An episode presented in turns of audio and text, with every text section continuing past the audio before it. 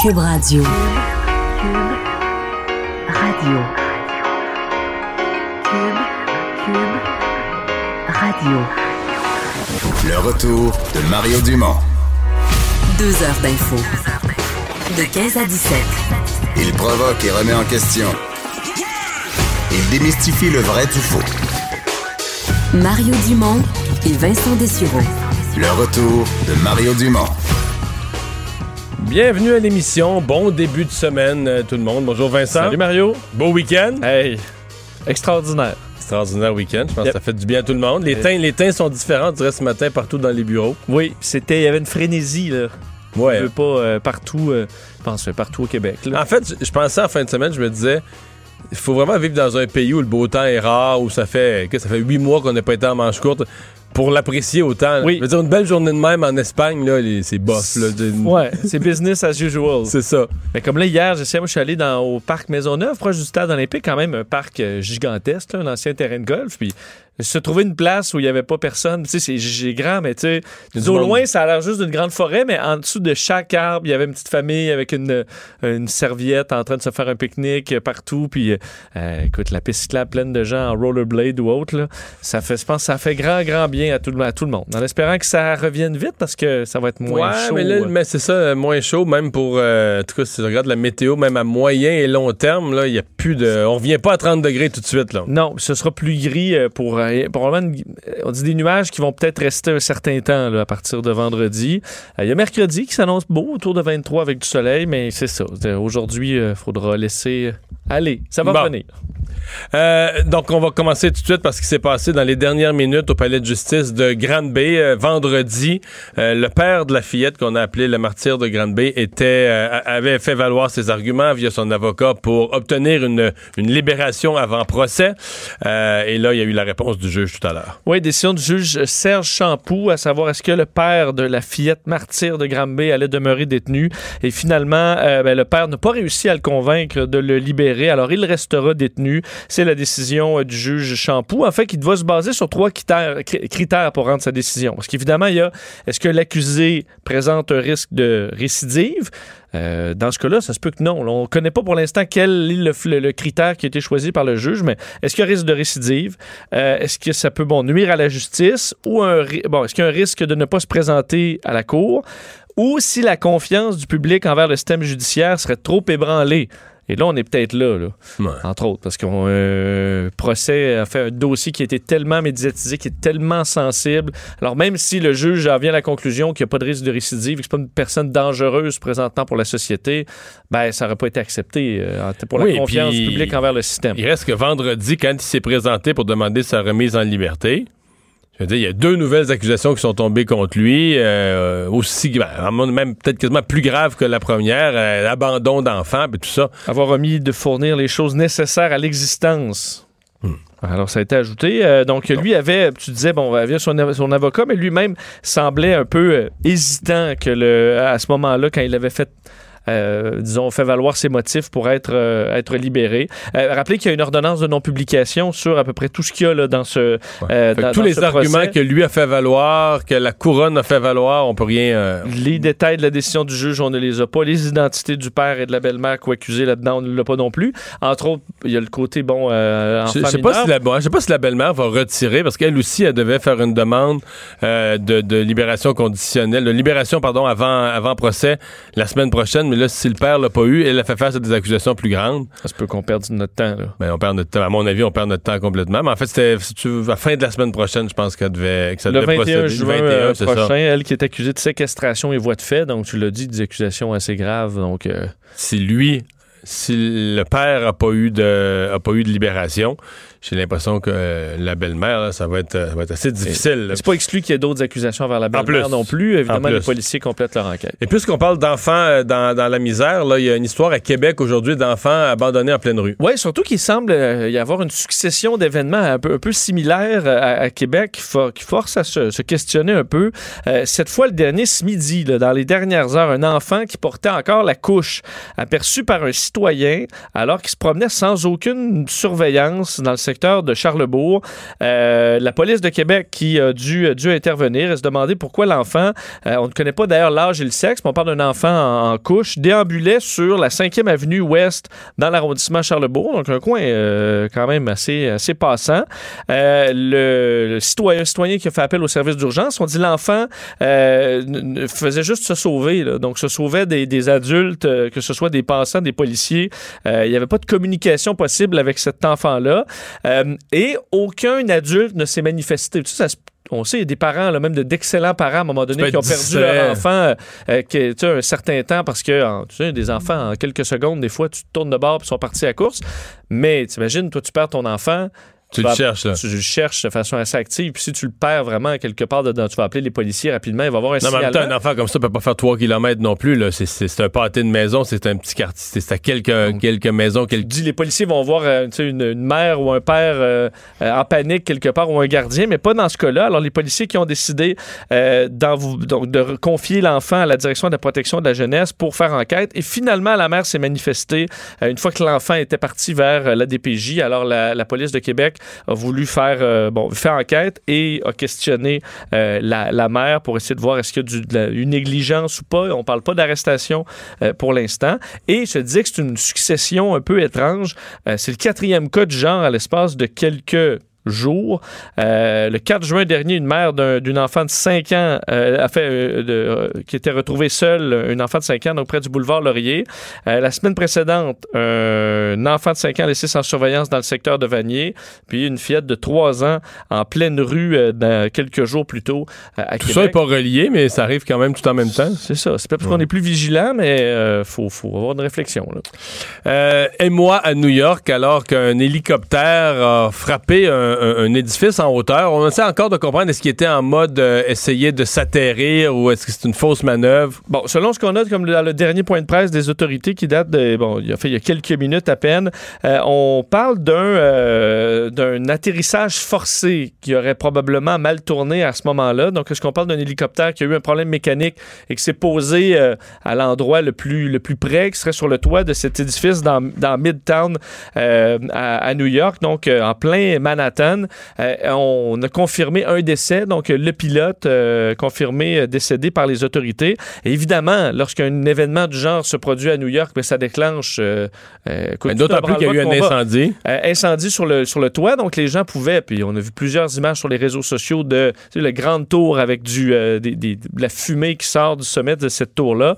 Donc on parle d'un imposant déploiement policiers et pompiers dans ce secteur-là. On parle entre autres de 25 camions qui, se, qui, ont entouré cette, cette tour-là. Euh, pour l'instant, ça semble euh, être sous contrôle et quand même circonscrit là, comme événement. Euh, on dit on a des informations très préliminaires. C'est ce qu'Andrew Cuomo, le gouverneur de, de New York, euh, a dit aujourd'hui. Alors évidemment, l'enquête suit son on n'est pas, dans un, on pas dans un 11 septembre Absolument ou dans pas. Ça, ça semble être davantage. Les premières pistes là, portent à croire un, un problème mécanique, ouais. atterrissage forcé qui a malheureusement été trop, trop dur et a causé le décès du pilote. Patrick Lafleur est chef pilote chez Passeport et, et Hélico, euh, aussi euh, pilote de, de l'hélicoptère euh, TVA à 16 heures. Bonjour Patrick. Bonjour. Euh, et, et, en milieu urbain, là, bon, je comprends que Montréal, c'est plus petit que New York, mais c'est quand même là, des, des, des, tours, des édifices en hauteur. Est-ce qu'il y a des règles particulières en hélico? Oui, en fait, il y a beaucoup de réglementations qui s'appliquent au vol au-dessus des zones bâties, c'est certain. Dans le cas qui nous qui nous interpelle aujourd'hui, donc, il, semblerait effectivement que ce soit un atterrissage sur un héliport euh, d'édifice qui a mal tourné. Euh, peut-être dû à un problème mécanique, comme vous disiez un peu plus tôt, mais peut-être aussi la météo. Il fait vraiment pas beau à New York en ce moment. J'ai les, les rapports de météo d'aviation, et puis euh, le plafond est très, très bas, la visibilité est réduite. Donc, est-ce que ça peut être causé par un problème de météo? C'est pas impossible non plus. OK. Problème de météo, si on a une mauvaise visibilité, on peut mal évaluer la distance qu'on est de l'édifice ou la, la, hauteur ou? Oui, euh, effectivement. Et surtout lorsqu'il pleut, euh, la plupart des petits et moyens hélicoptères ne sont pas nécessairement munis d'essuie-glace comme dans une voiture. Euh, c'est simplement avec la vitesse d'avancement qui permet de chasser l'eau du pare-brise. Donc, à basse vitesse, les gouttes d'eau font de la réfraction et puis ça peut causer une certaine difficulté pour les pilotes de, bien juger la, la distance et la profondeur par rapport à, aux obstacles aux alentours. Donc, s'il était à ce moment-là en train d'atterrir, c'est possible que ça lui ait nuit. euh, Ouais. Et également, oui, allez-y. Euh, dans le cas d'ennui mécanique, au-dessus d'une ville, est-ce que c'est ça qu'on recommande, de se trouver un toit, un héliport, quelque chose, puis d'essayer de s'aligner là-dessus? Parce que si on a un ennui mécanique là, au-dessus d'un, au-dessus d'un champ, on connaît un peu les techniques. Puis je sais que c'est pas facile en hélicoptère, c'est particulièrement là, ça demande beaucoup de doigté. Mais si on est au-dessus d'une ville, Ben, disons que c'est assez dernier recours d'y aller pour un, pour une surface d'édifice. Premièrement parce que c'est relativement petit. Euh, par contre, si pour le pilote il n'y avait aucun terrain de dégagement possible au sol, évidemment dans une zone comme à New York, c'est très très densément peuplé. Il y a des maisons, des routes euh, partout euh, du monde, donc c'est possible qu'au sol il n'y ait, ait aucun terrain d'atterrissage. euh, propice. Alors peut-être qu'effectivement, il a tenté d'atterrir sur le toit d'un édifice, mais ce genre d'atterrissage-là est particulièrement technique parce que c'est beaucoup plus petit comme surface d'atterrissage. Il y a l'effet de perspective de profondeur aussi qui est très différente parce que de chaque côté de l'édifice, ben, c'est le vide jusqu'à terre, donc ça crée une, euh, certaine, un certain défi pour euh, la perspective. Alors, également, il peut avoir du vent. Le vent s'engouffre entre les édifices, donc c'est relativement euh, plus complexe d'atterrir dans, dans ce genre d'environnement-là. ouais, plus risqué aussi. Fait qu'on aura probablement les détails là, dans les euh, dans les jours à venir euh, par les enquêtes sur qu'est-ce qui s'est vraiment passé. Patrick Lafleur, merci de nous avoir parlé. De rien, bonne journée. Au revoir. C'est-à-dire que Donald Trump a tweeté sur le sujet dans les, euh, dans les dernières minutes, disant avoir été euh, bon, informé de cet écrasement à New York. Il parlait d'un travail phénoménal par les premiers euh, bon, euh, répondants qui, euh, qui sont sur la scène présentement. Il les remerciait euh, pour leur travail euh, 24-7 et tout ça que l'administration Trump euh, se tient à côté d'eux et il va leur donner tout le support qu'ils ont besoin s'il faut. Mais bon, je pense que ça semble bien, euh, bien se passer en termes d'intervention des pompiers là-bas. Euh, le premier ministre Trudeau, ce matin, qui commençait sa semaine euh, à Mont-Saint-Hilaire avec une annonce concernant le plastique. Oui, et euh, c'est bon, annonce comme quoi le Canada va interdire, faudra voir les détails rendus là, là, mais interdire dès 2021 le, le plastique à usage unique. C'est ce que euh, a fait comme annonce le premier ministre Justin Trudeau aujourd'hui, qui veut faire de l'environnement une de ses priorités pour les élections qui s'en viennent au mois d'octobre, parlant d'un véritable fléau mondial sur le plastique, disant que on ne recyclait que 10 du plastique présentement euh, au Canada. Je vais faire entendre un extrait de, cette, euh, de, ce point de presse de Justin Trudeau aujourd'hui. La pollution plastique est devenue un problème grave. Les plus grands coupables, ce sont les plastiques à usage unique. Les choses comme les sacs d'épicerie, les couvercles pour le café et les bouteilles. Les gens en ont assez de voir leurs plages et leurs parcs pleins de déchets en plastique. Assez de voir du plastique dans nos rues et dans nos rivières. Les Canadiens s'attendent à ce qu'on agisse maintenant pour réduire la pollution plastique c'est exactement ce qu'on fait. Je- je- J'en suis, là, le plastique à usage unique, on le comprend, là, qu'il faudra plus procéder comme ça, mais j'ai entendu M. Trudeau, à un moment disait qu'avec ses enfants, on pouvait plus trouver, on pouvait plus trouver une plage euh, qui soit pas pleine de plastique. Ça, c'est pas vrai, là. au- Ben, je veux dire, moi, nous, là. je- hein? Non, c'est pas vrai chez Non. nous, là. Je veux dire, euh, j'ai pas, j'ai pas vraiment souvenir de. Je dis pas que ça, ça m'est jamais arrivé dans ma vie de voir un sac ou une bouteille, mais je veux dire, je sais pas s'il va dans des plages à cochon. Moi, les plages où je suis allé dans ma vie, là, je veux dire, pas- Je suis allé l'été dernier aux îles de la Madeleine. Mettons, c'est au centre, plus loin, plus loin qu'on peut aller dans, disons, l'océan, là, au Québec. Ouais. Et euh, il y avait pas. Euh, dur, toujours des fois une corde, cordage de bateau, là, quelque chose. Ben, honnêtement, les plages sont magnifiques. C'est du sable blanc. euh, À perte de vue. il a pas. Euh, l'air qu'au nord, on avait un reportage dans le journal qu'il y a une zone où se ramasse du plastique, là, dépendamment des courants. Mais c'est pour ça que je trouvais. À un moment donné, c'est comme on. C'est correct, là, on comprend. Là, on comprend le plastique, puis on- le suremballage dans les épiceries, puis tout ça. juste des fois, la surenchère. C'est ça tourne au ridicule. C'est pas vrai. Là. Ce que tu dis, c'est pas vrai. là. C'est pas vrai Je que. suis allé au, je, regarde au lac Saint-Jean. Là, dans, je peux de penser aux plages. où Je suis allé le plus, récem- le plus récemment dans le coin de Robertval. Il y a des plages, puis c'est très beau. Là, il y a pas de. D'amoncellement de plastique dans, ce- dans ce secteur-là. Mais ça ne veut pas dire qu'on doit rien faire. Euh, D'ailleurs, d'ici 2021, parce que là, c'est beau de dire on va supprimer tout ça, mais attends, ça prend des alternatives. Il faut quand même. Mais là, on n'a pas la liste. Là. Non. Il y a les trois, quatre affaires faciles à nommer, comme les pailles. paille, les- sac, euh, les petits bâtons à les café. et compagnie. Mais d'ici 2021, il y aura des évaluations scientifiques menées pour déterminer la liste de ce qui sera, euh, de ce qui sera interdit. Ensuite, on veut responsabiliser les producteurs de plastique, entre autres les fabricants de bouteilles, sur avoir un cycle de vie là, de la bouteille qui est plus logique ou qui mène à un recyclage plus Mais on facile. veut, plus, on veut plus de verre non plus, là.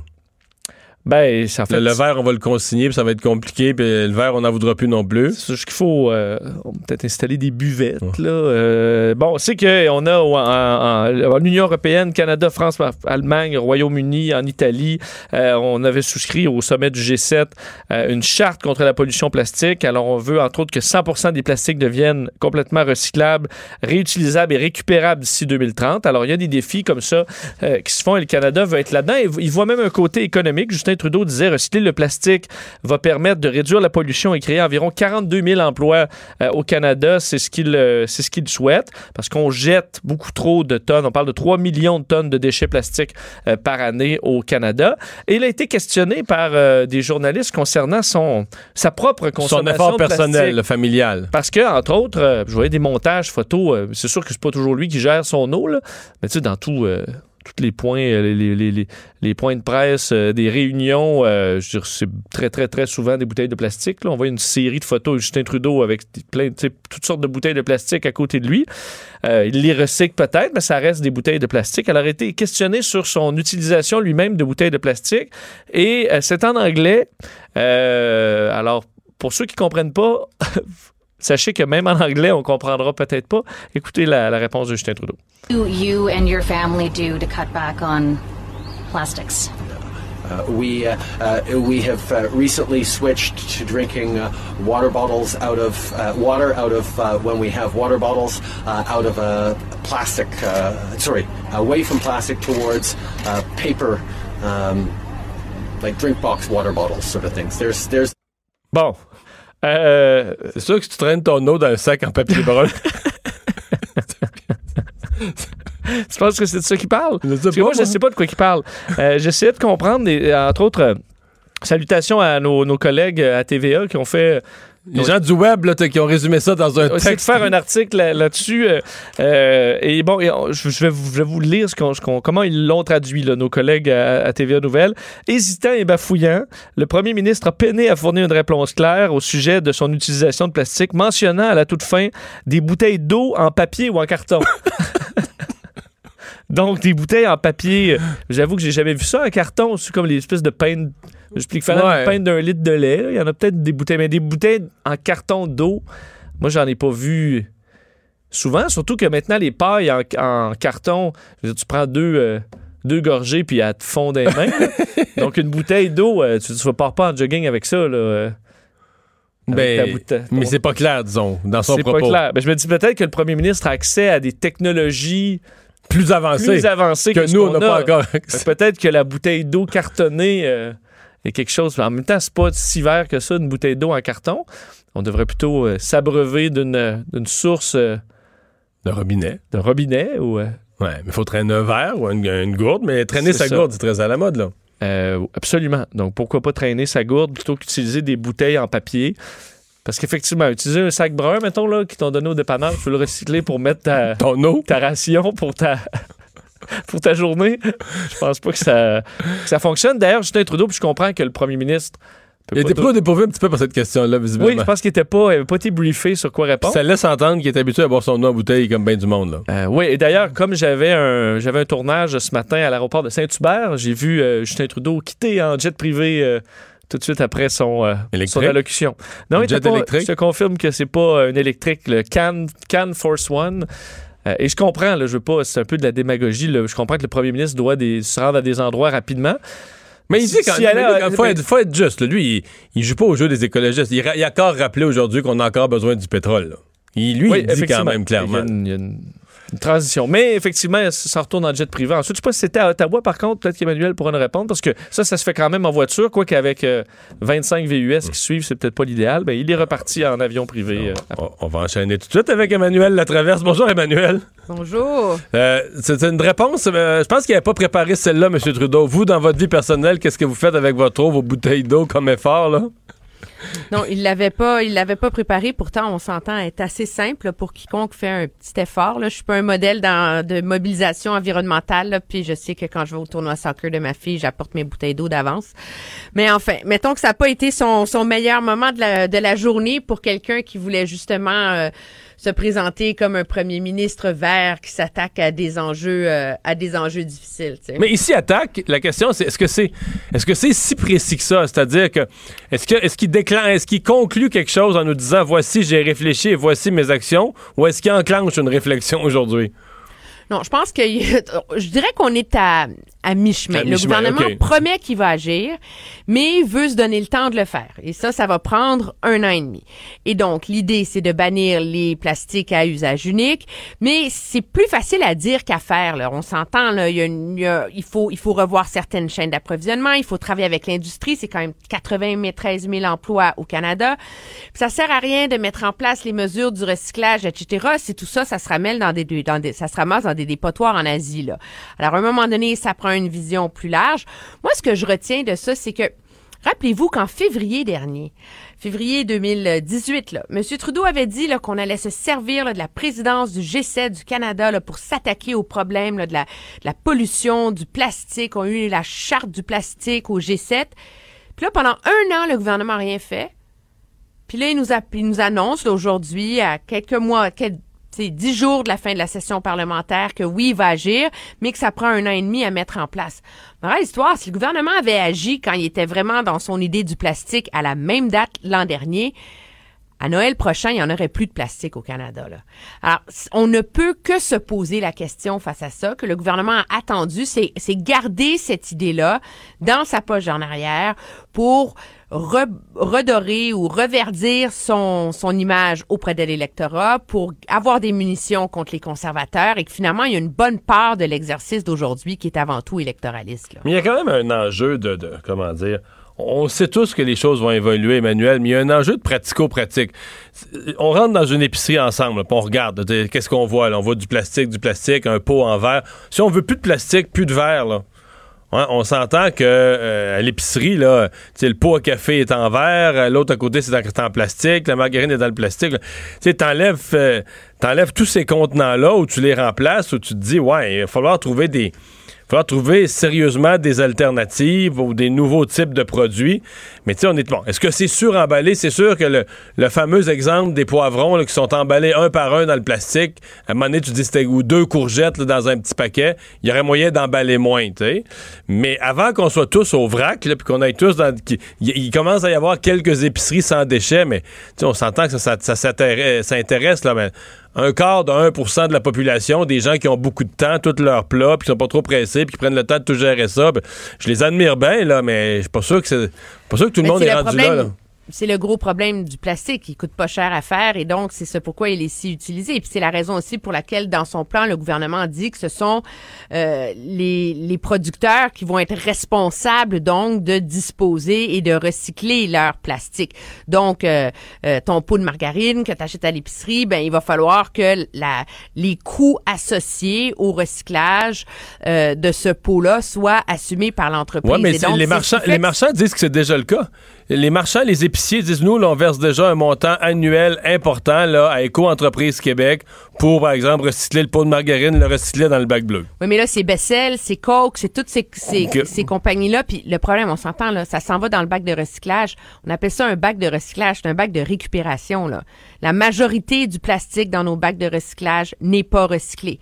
Au Canada, c'est 9 du plastique seulement qui est recyclé, alors que sur la très grande majorité des petits pots de plastique, là, on le voit, le petit triangle. là. Le problème, c'est que nos usines de recyclage sont pas capables de le traiter. Alors ça, ça fait partie du problème. Puis aussi une partie qu'il faut que les gens, à un moment donné, moi je pense, euh, changent leurs habitudes. Je veux dire, pourquoi est-ce qu'on a encore des sacs en plastique à l'épicerie là? Euh, Je veux dire ça, à un moment donné, il va falloir tirer la plug puis forcer les gens à changer d'habitude. Moi, quand les gens me disent ah mais moi je vais plus chez IW parce que j'aime pas ça les pailles en papier, excusez-moi là, c'est pas, euh, je veux dire, alors tout ça c'est à mettre en place. Je pense que le gouvernement se garde ça parce que ça frappe l'imaginaire des gens. Ils disent ah oui c'est vrai le plastique, on devrait faire mieux. Vraiment, Monsieur Trudeau il fait quelque chose sur pour l'environnement, mais le but de tout ça, objectivement, politiquement, c'est de mettre Monsieur Scheer sur la défensive là. Ouais. Alors qu'on attend encore, hein? Ça s'en vient, les restes Oui, la temps, politique, là, la environnementale. Oui, oui, oui. les conservateurs, ben, puisqu'on parle de ça, qui doivent être quand même contents aujourd'hui d'un sondage de Angus Reid. Oui, Angus Reid qui a fait un énorme sondage, là, 4268 au Canada, donc un échantillon de 500 au Québec. Là, ça commence à avoir un peu d'allure, là, bien que notre ami Jean-Marc Léger dirait que c'est pas assez. Mais quand même, ce qu'on voit, c'est que euh, les conservateurs commencent à s'imposer comme être en avance. Selon ce sondage-là, on les met à 28% à l'échelle du Québec contre 26 pour les libéraux. Donc l'idée là, Mais que c'est les ça qui est libéraux, très bas, là. Les libéraux, Ben, les libéraux, on les a pas. encore plus bas- Ouais, on les a pas vus au Québec, là, en bas de 38, 40 depuis un bon bout de temps, là. Non, mais ce qu'on n'a pas vu, c'est surtout que les sondages au Québec, c'est un peu la même chose au fédéral qu'au provincial. Il faut séparer l'île de Montréal du reste de la province. Là.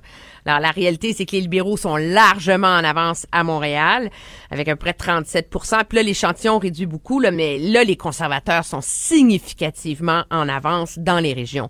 Et donc, ça, ce que ça montre, c'est que les, les, les, les projections de sièges traditionnels, comme quoi les conservateurs auraient juste 12 sièges aux prochaines élections, là, euh, c'est pas comme ça que se dessine la joute. Eux ont investi massivement dans les régions pour aller faire des gains là.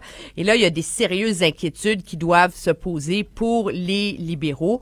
Bien qu'un sondage fasse pas une, une, une élection, il va falloir voir si la tendance se maintient. Puis moi, j'aimerais ça Ouais. voir un sondage juste au Québec avec un gros échantillon pour qu'on puisse vraiment mieux joser. Mais en coulisses, c'est, fidèle au, au portrait euh, que me dressent, moi, les stratèges conservateurs là, depuis à peu près euh, deux semaines là, sur leur sondage interne euh, et, et le, le portrait auquel ils sont confrontés au Québec. C'est ça pourquoi ils croient que leur objectif de gagner au moins 20 sièges, donc 10 de plus, euh, est crédible et peut tenir la route là. Puis on voit aussi là, le bloc qui sera à peu près à 22 là, dans les dans les régions du Québec là. Et donc des grosses grosses inquiétudes parce qu'une part- une des clés de la majorité du gouvernement libéral c'était non seulement le Québec, mais c'est les gains qu'ils ont fait en région. Là. Pensez euh, euh, Ah, partout, que ce là. soit, En euh, Mauricie, en Gaspésie, au en Saguenay-Lac-Saint-Jean, Mauricie, au ils Sac- sont partout, là. Et ça, euh, et ça, euh, je veux dire, les sièges en Mauricie, les sièges euh, en à, à Saguenay, ce sont des sièges qui sont menacés. Là, sauf peut-être celui de François-Philippe Champagne. Là, tout le monde admet Ouais. que ça vaut pas la peine d'investir pour aller le déloger. Là. Lui, il est peut-être plus chanceux que les autres. Là. Mais, euh, mais donc, ça, je pense que ça va nous donner une joute politique ultra intéressante en vue de la campagne électorale au financement où finalement il va vraiment y avoir une course entre les trois principaux partis euh, face à l'effondrement là, du vote euh, du NPD dans les régions du Québec. Ouais. Mais où le Québec pourrait décider de qui forme le gouvernement, là. Ben très clairement là, Au Canada, potentiellement au en Canada, tout cas ou, ou qui peut décider qui le formera ou qui ne le formera pas hein. Ouais, Parce que faut faut pas oublier que ça fait aussi partie euh, d'un des calculs du- des libéraux en ce moment, tu sais, qui sont très verts, etc., etc. Pourquoi? Parce que euh, le Parti libéral se rend compte qu'il est quand même le deuxième choix du tiers des électeurs néo-démocrates, de 20% des électeurs verts. Alors, campagne électorale, ça se fait en deux temps. Si ça se met à mal aller à la fin, les libéraux veulent pouvoir être en position de dire aux néo-démocrates, aux verts, venez chez nous pour bloquer les conservateurs. Et donc, ça, ça aussi, ça, fait partie, je vous dirais, du, du calcul euh, euh, stratégique, environnemental de M. Trudeau là, sur, sur ces enjeux-là. Et finalement, un mot sur le terme génocide là, qui, est Eh, employé dans, qui est employé dans le rapport sur les femmes autochtones. Euh, Il y a M. Scheer qui a eu l'occasion de se prononcer là-dessus et M. Trudeau qui a quoi, peux-tu dire, ajusté sa, position? Ben non, mais il y a encore, moi je pense qu'il a encore changé son, son fusil d'épaule. On va commencer par M. Scheer qui a au moins le mérite d'être clair, là, euh, qui dit que oui, c'est une tragédie, euh, ce qui est arrivé aux femmes autochtones euh, au Canada, mais que selon lui, l'usage du terme génocide doit être utilisé avec une monumentale prudence à cause de ses ramifications légales et internationales et que selon lui, euh, ça ne cadre pas euh, tout à fait là avec euh, avec la situation des femmes autochtones. Monsieur Trudeau, lui, rappelez-vous, la semaine dernière, on était au même micro à la même heure, on s'en parlait. Il disait que le génocide, c'était la conclusion de la commission, il le respectait, ce qui est une façon neutre d'accueillir le terme. Après ça, à Vancouver, il a dit que c'était la description de la commission et qu'il l'endossait. Donc oui, il endossait l'idée du terme génocide. Est-ce que je peux vous dire la, le, le ressac qui est susceptible d'avoir eu euh, au ministère des Affaires étrangères? Le Canada, il fait, il fait quoi maintenant sur la scène internationale, au Comité des droits de l'homme, quand il, veut soulever des enjeux, il veut porter plainte contre un pays, euh, tout le monde veut la regarder, mais dire, t'es qui pour nous faire la leçon quand toi-même, tu as, ton premier ministre a reconnu avoir commis un génocide? Alors, pendant la fin de semaine, c'est clair que quelqu'un a expliqué à M. Trudeau là, que marquer des points euh, auprès du vote féminin, c'est une chose, mais euh, qu'objectivement, il fallait tempérer le message. Alors, ce matin, en entrevue avec euh, notre collègue Alain Gravel, il a dit que finalement, il préférait, il était plus à l'aise de revenir au terme original de génocide culturel, qui était celui de la commission Vérité et Réconciliation. Alors, morale et l'histoire, un terme majeur avec des ramifications monumentales légales pour le Canada. On, joue, on joue avec ça on joue avec ça euh, comme si on parlait euh, de piment dans des emballages de plastique là. Euh, c'est pas c'est pas très sérieux là, je pense. Puis moi, en tout cas, je suis de ceux qui trouvent que ce qui est malheureux là-dedans, c'est qu'on a parlé de tout ça, sauf des du vrai fond des euh, des réformes difficiles à mettre en place pour mieux protéger ces femmes-là. Mario Dumont. Il s'intéresse aux vraies préoccupations des Québécois. La santé, la politique, l'économie. Jusqu'à 17. Le retour de Mario Dumont. La politique, autrement dite. Alors, c'est demain que s'amorcent les consultations du BAP, du Bureau d'audience publique sur l'environnement, concernant la voie de contournement euh, à lac mégantic. Oui, puis on se rend compte que malgré les, euh, bon, évidemment, la, la, tragédie de lac mégantic, le transport de pétrole par train est quand même en augmentation. Même que les gens de cette industrie-là prévoient que ce soit euh, en croissance dans les prochaines années, euh, alors que tout de suite après l'événement, c'est pas ce qu'on pensait. Hmm. Pour donner des chiffres, la, presse ce matin, euh, à, la veille de la consultation, a fait la révision. L'année de l'accident, en 2013, il y avait 126 000 barils par jour qui étaient transportés. on parle toujours de voies ferroviaires. Et cette année, c'est presque le double. C'est essentiellement presque le double, 231 000. On va en parler tout de suite avec Anne-Marie Saint-Cerny, auteur de l'ouvrage euh, d'enquête Mégantique, une tragédie annoncée. Euh, bonjour, Madame Saint-Cerny. Oui, bonjour, M. Dumont. Ce sont des données que vous suivez de près. Je suis pas sûr que toute la population est consciente que malgré l'avertissement de lac mégantique, euh, le transport de pétrole par train soit en aussi forte augmentation. Ben, écoutez, c'est vraiment terrible parce que euh, mon enquête a démontré, et c'est pour ça que j'ai appelé ça une tragédie annoncée, c'est que ça faisait des années que tout le monde disait il va y arriver une catastrophe, il va arriver une catastrophe. Il y avait des rapports, il y avait les syndicats qui le disaient, et on est actuellement exactement dans la même situation où les chiffres montrent des augmentations d'accidents, de déraillements, des, des, des augmentations de produits dangereux parce qu'il n'y a pas juste le pétrole.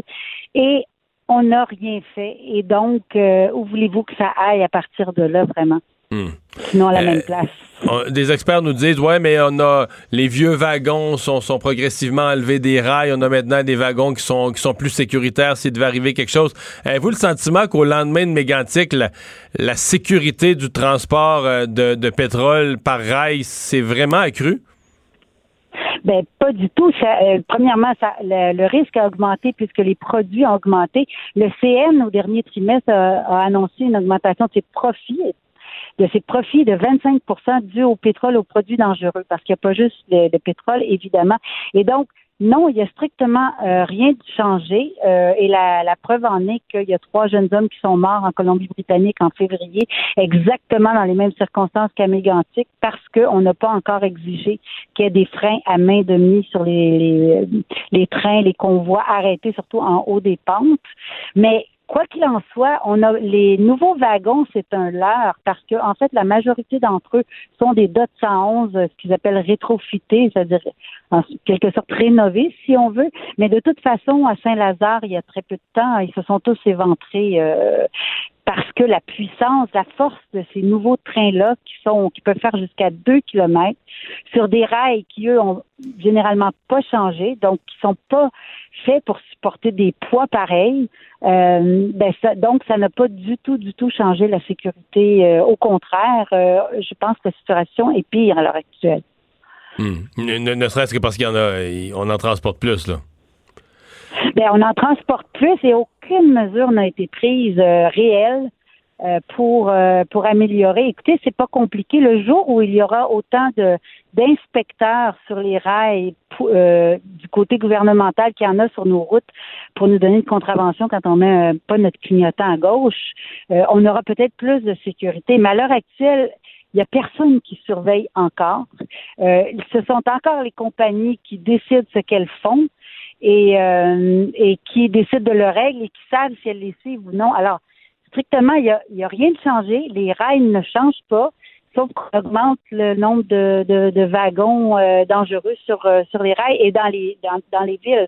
Donc, ça peut pas mener vraiment nulle part ailleurs qu'est-ce que ça a mené à Mégantic, à mon avis. Le, cas précis de Mégantic, est-ce que vous, euh, bon, demain ça commence les audiences du BAP, euh, euh, vous y croyez, vous, à cette, cette voie de contournement pour protéger la, partie urbaine, la ville elle-même? Vous pensez que ce, projet de loi doit aller de l'avant? Ben, je pense qu'il doit aller de l'avant parce que vous savez, la, voie ferrée, la première chose qu'ils ont reconstruite avant les bâtiments, et ils l'ont fait, ils ont fait la courbe dans la, près du Café encore plus, plus qu'elle l'était avant. Euh, donc, il faut que ça passe ailleurs, c'est certain. Mais vous savez, dans les circonstances actuelles où l'Ouest ne sait plus comment se débarrasser, passer son, son pétrole, le Québec est en voie de devenir le paillasson, littéralement le paillasson du pétrole. Euh, vers euh, la sortie vers vers les, les, océans, vers les marchés extérieurs. Et, et dans ce cadre-là, c'est pas compliqué. Il passe soit par Bas-Saint-Laurent, Rimouski, Amqui, ou il passe par Mégantic. Donc, la voie de contournement, à mon avis, va se faire, mais c'est une bonne nouvelle et une mauvaise nouvelle parce que on va se mettre à repasser beaucoup, beaucoup de pétrole dans ces montagnes-là, d'une part. Et ce qui confirme ça, c'est que la compagnie qui a succédé à MMA, CMQR, vient d'inaugurer euh, juste près de la frontière gros, gros garage de réparation des citernes qui peut accueillir, je pense, 1000 citernes par jour pour les réparer et les laver. Donc, ça vous donne une idée du trafic qu'on peut s'attendre sur les rails au Québec. Euh, je le répète, c'est devenu, c'est en voie de devenir le paillasson. Dans le fond, dans le fond c'est que le, le, nom, le nom qu'on a donné à Énergie Est pour ne pas passer un pipeline, euh, les efforts se font pour passer les mêmes quantités de pétrole, mais dans, dans toutes des petits wagons citernes. Là. Ben exactement. D'une façon ou d'une autre, la pression est immense pour euh, passer le pétrole par ici. Et, euh, et les, les euh, je vous donne juste un exemple. La Irving a été condamné une, filiale à 40 000 dollars pour avoir falsifié les, euh, le pétrole, c'est ce qui était arrivé à Mégantic, c'est ce qui a fait que ça a failli coûter la vie à tous les, euh, premiers répondants parce que le pétrole était beaucoup plus dangereux. Ils ont eu dernièrement une amende de 40 000 dollars. Mais pourquoi est-ce qu'ils falsifient le pétrole? C'est parce que euh, le, la, la, donnée du danger, c'est simplement parce qu'ils économisent énormément d'argent. Il n'y a personne encore à l'heure actuelle qui va vérifier, faire les analyses pour savoir s'ils ne font pas encore.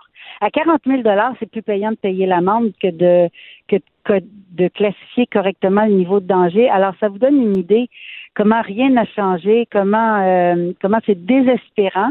Et c'est la raison pour laquelle on a demandé une commission d'enquête, pas tant pour avoir les coupables sur la, place publique, mais pour que la, la, le, le, public comprenne bien comment fonctionne cette industrie euh, ferroviaire et pétrolière mélangée là, pour euh, qui, s'est transformé en disant en des petits trains gentils qui transportaient des autos puis des, du grain euh, en des, des, des, bombes de deux kilomètres de long avec un ou deux conducteurs euh, et puis des rails qui sont qui ont été mis là en 1950. Donc c'est pour ça qu'on force pour que ça vienne sur la place publique. Pour ça que vous demandez cette commission d'enquête. Anne-Marie Saint-Cerny, merci beaucoup d'avoir été là. Je vous remercie, M. Dumont. À bientôt. Il y a un bout sais, tout ce que tu as entendu comme histoire d'horreur là, sur les, les pipelines, si on avait un pipeline, mais c'est fou comment on est capable de s'aveugler, c'est-à-dire qu'on on capote sur quelque chose qui pourrait exister, mais qui est beaucoup plus sécuritaire. Malgré, je comprends qu'il peut y avoir une fissure dans un pipeline, t'as t'as un risque d'écoulement. Mais tous les ça. chiffres montrent que c'est plus Ben, sécuritaire. c'est sûr, il- Ouais. le pétrole, il s'en va sur la terre. là. C'est pas qu'on- il peut pas, il peut pas frapper un- une auto, un camion, il peut, il peut pas dérailler, il peut rien arriver, tu sais, d'autres. Mais dans le cas de, dans le cas du train là, mais moi je suis pas surpris. Moi j'ai une voie ferrée pas loin de chez nous là.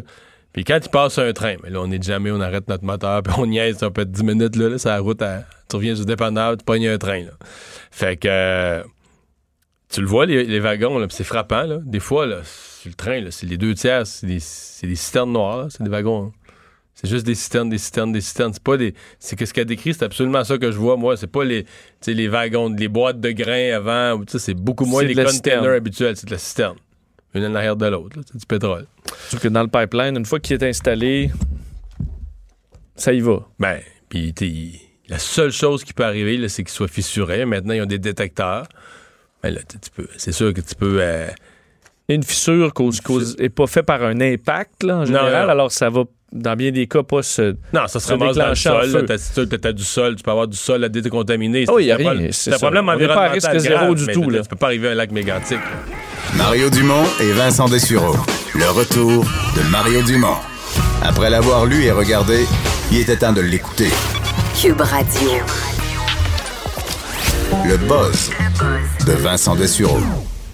Dans ton boss aujourd'hui, mais je suis content que tu me parles de ça parce que j'ai vu passer cette manchette. Je, je me suis demandé de, de quoi on parle. Justin Bieber qui défie Tom Cruise dans Ouais. un duel de je sais pas quoi. Mais t'es pas le seul à se gratter un peu la tête parce que euh, c'est un peu un grattage de tête collectif là, avec euh, cette, cette histoire qui est devenue vraiment J'ai raison de pas comprendre. Oui, absolument, parce que la, en fait, le monde ne comprend pas vraiment. Il faudra, faudra voir ce que euh, Justin Bieber va donner comme, comme explication. Mais en fait, c'est qu'il a lancé un défi à Tom Cruise sur les réseaux sociaux. Justin Bieber, qui est quand même suivi par des dizaines de millions de personnes sur les réseaux sociaux, en disant euh, Je veux.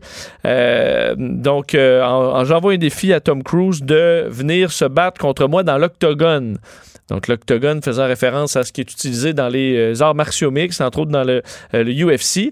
Et il dit Tom, si tu n'acceptes pas ce combat, ça signifie que tu as peur et que tu pourras pas et tu t'en remettras pas. Euh, et il dit qui serait willing, intéressé à organiser ce combat-là. Et il met euh, le nom de Dana White, ajouté ça, qui est le, le- le- bon, le- le grand patron de la, de de- UFC. de la UFC. Mais c'est quoi le rapport, là? Ben c'est ça, on sait pas, est-ce qu'il y a une chicane entre les deux? Est-ce que c'est juste pour se faire... euh, Mais pour Tom être- Cruise, il est rendu à 55-60 ans. non? 56 ans. Ouais. Euh, Justin en a 25. Mais euh, Tom est en forme, là. C'est pour ça pas. que là, rapidement. Mais Tom, il est petit, là.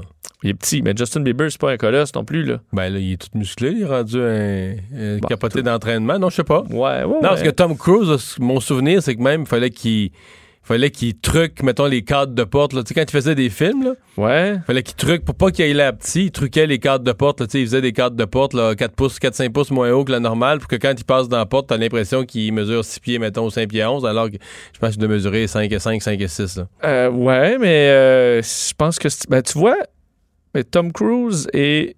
Écoute, euh, parce que là, je l'ai en mètres, là, c'est ça que j'ai trouvé. 1m75 pour Justin Bieber, 1m70 pour Tom Cruise.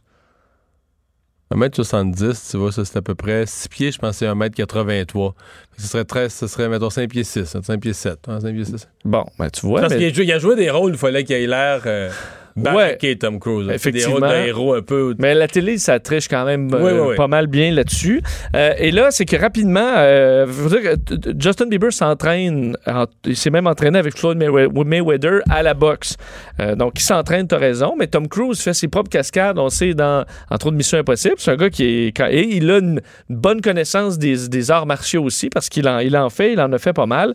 De sorte que là, rapidement, ben, Dana White lui a pas répondu, mais Co- Conor McGregor, qui est bon, un combattant bien connu pour... euh, disons... euh, La UFC. Ouais, tu le vois un peu. euh, donc, Il a commis quelques de- frasques. Euh, lui est prêt à l'organiser. D'ailleurs, il dit Cruise, vas-tu avoir le cran de te battre comme tu le fais dans tes films? Alors là, tout le monde lance le défi à Tom Cruise qui a peut-être ouvert ses réseaux sociaux aujourd'hui puis dit que- qu'est-ce qui est De en train de se parle, passer là? Et UFC Canada a répondu, mais juste en un petit emoji de deux yeux qui regardent. On dire que c'est que De quoi on parle? Ouais, de quoi qu'on parle. Et euh, déjà, les sites de paris se sont lancés dans euh, les, les paris pour à savoir qui allait gagner ce, ce combat. Et selon toi, si tu avais un v- 5 à mettre, là, ce serait sur lequel? Je sais pas, là. Honnêtement, je trouve ça vraiment ridicule. Et certaines vedettes, entre autres euh, un professionnel euh, du, du combat, là, Bobby Nash, un Américain qui, lui, dit Voyons, Justin, tu, tu- tu mets au défi un homme de 56 ans. là. Ben oui. Mais c'est- d'autres C'est qui ça qui me frappe. Ouais, mais d'autres disaient Attention, là, Justin, tu vas te faire démolir, là, parce que c'est Tom Cruise. Ah, mais Puis Tom se faire Cruise, battre par. euh, tu sais. Non, mais Tom Cruise, là, je comprends, il a piloté un avion dans, dans, dans Top Gun, mais je pense même pas qu'il s'est piloté, là. Ben non, mais il fait ses propres cascades. Oui, ça, je comprends. Il est peut-être en forme, là. Je- il a quand même plus. Justin Bieber, il chante des chansons, là. Alors, si tu les mets un contre l'autre, moi, je suis pas prêt à mettre ça sur euh, Justin Bieber tout cru, sauf que sur les sites de Paris que j'ai vus, parce qu'il y en a qui me disaient que dans- sur certains, c'était Tom Cruise en avance, mais moi, sur ceux-là que j'ai vus, c'était Justin Bieber en avance à 3 contre 2.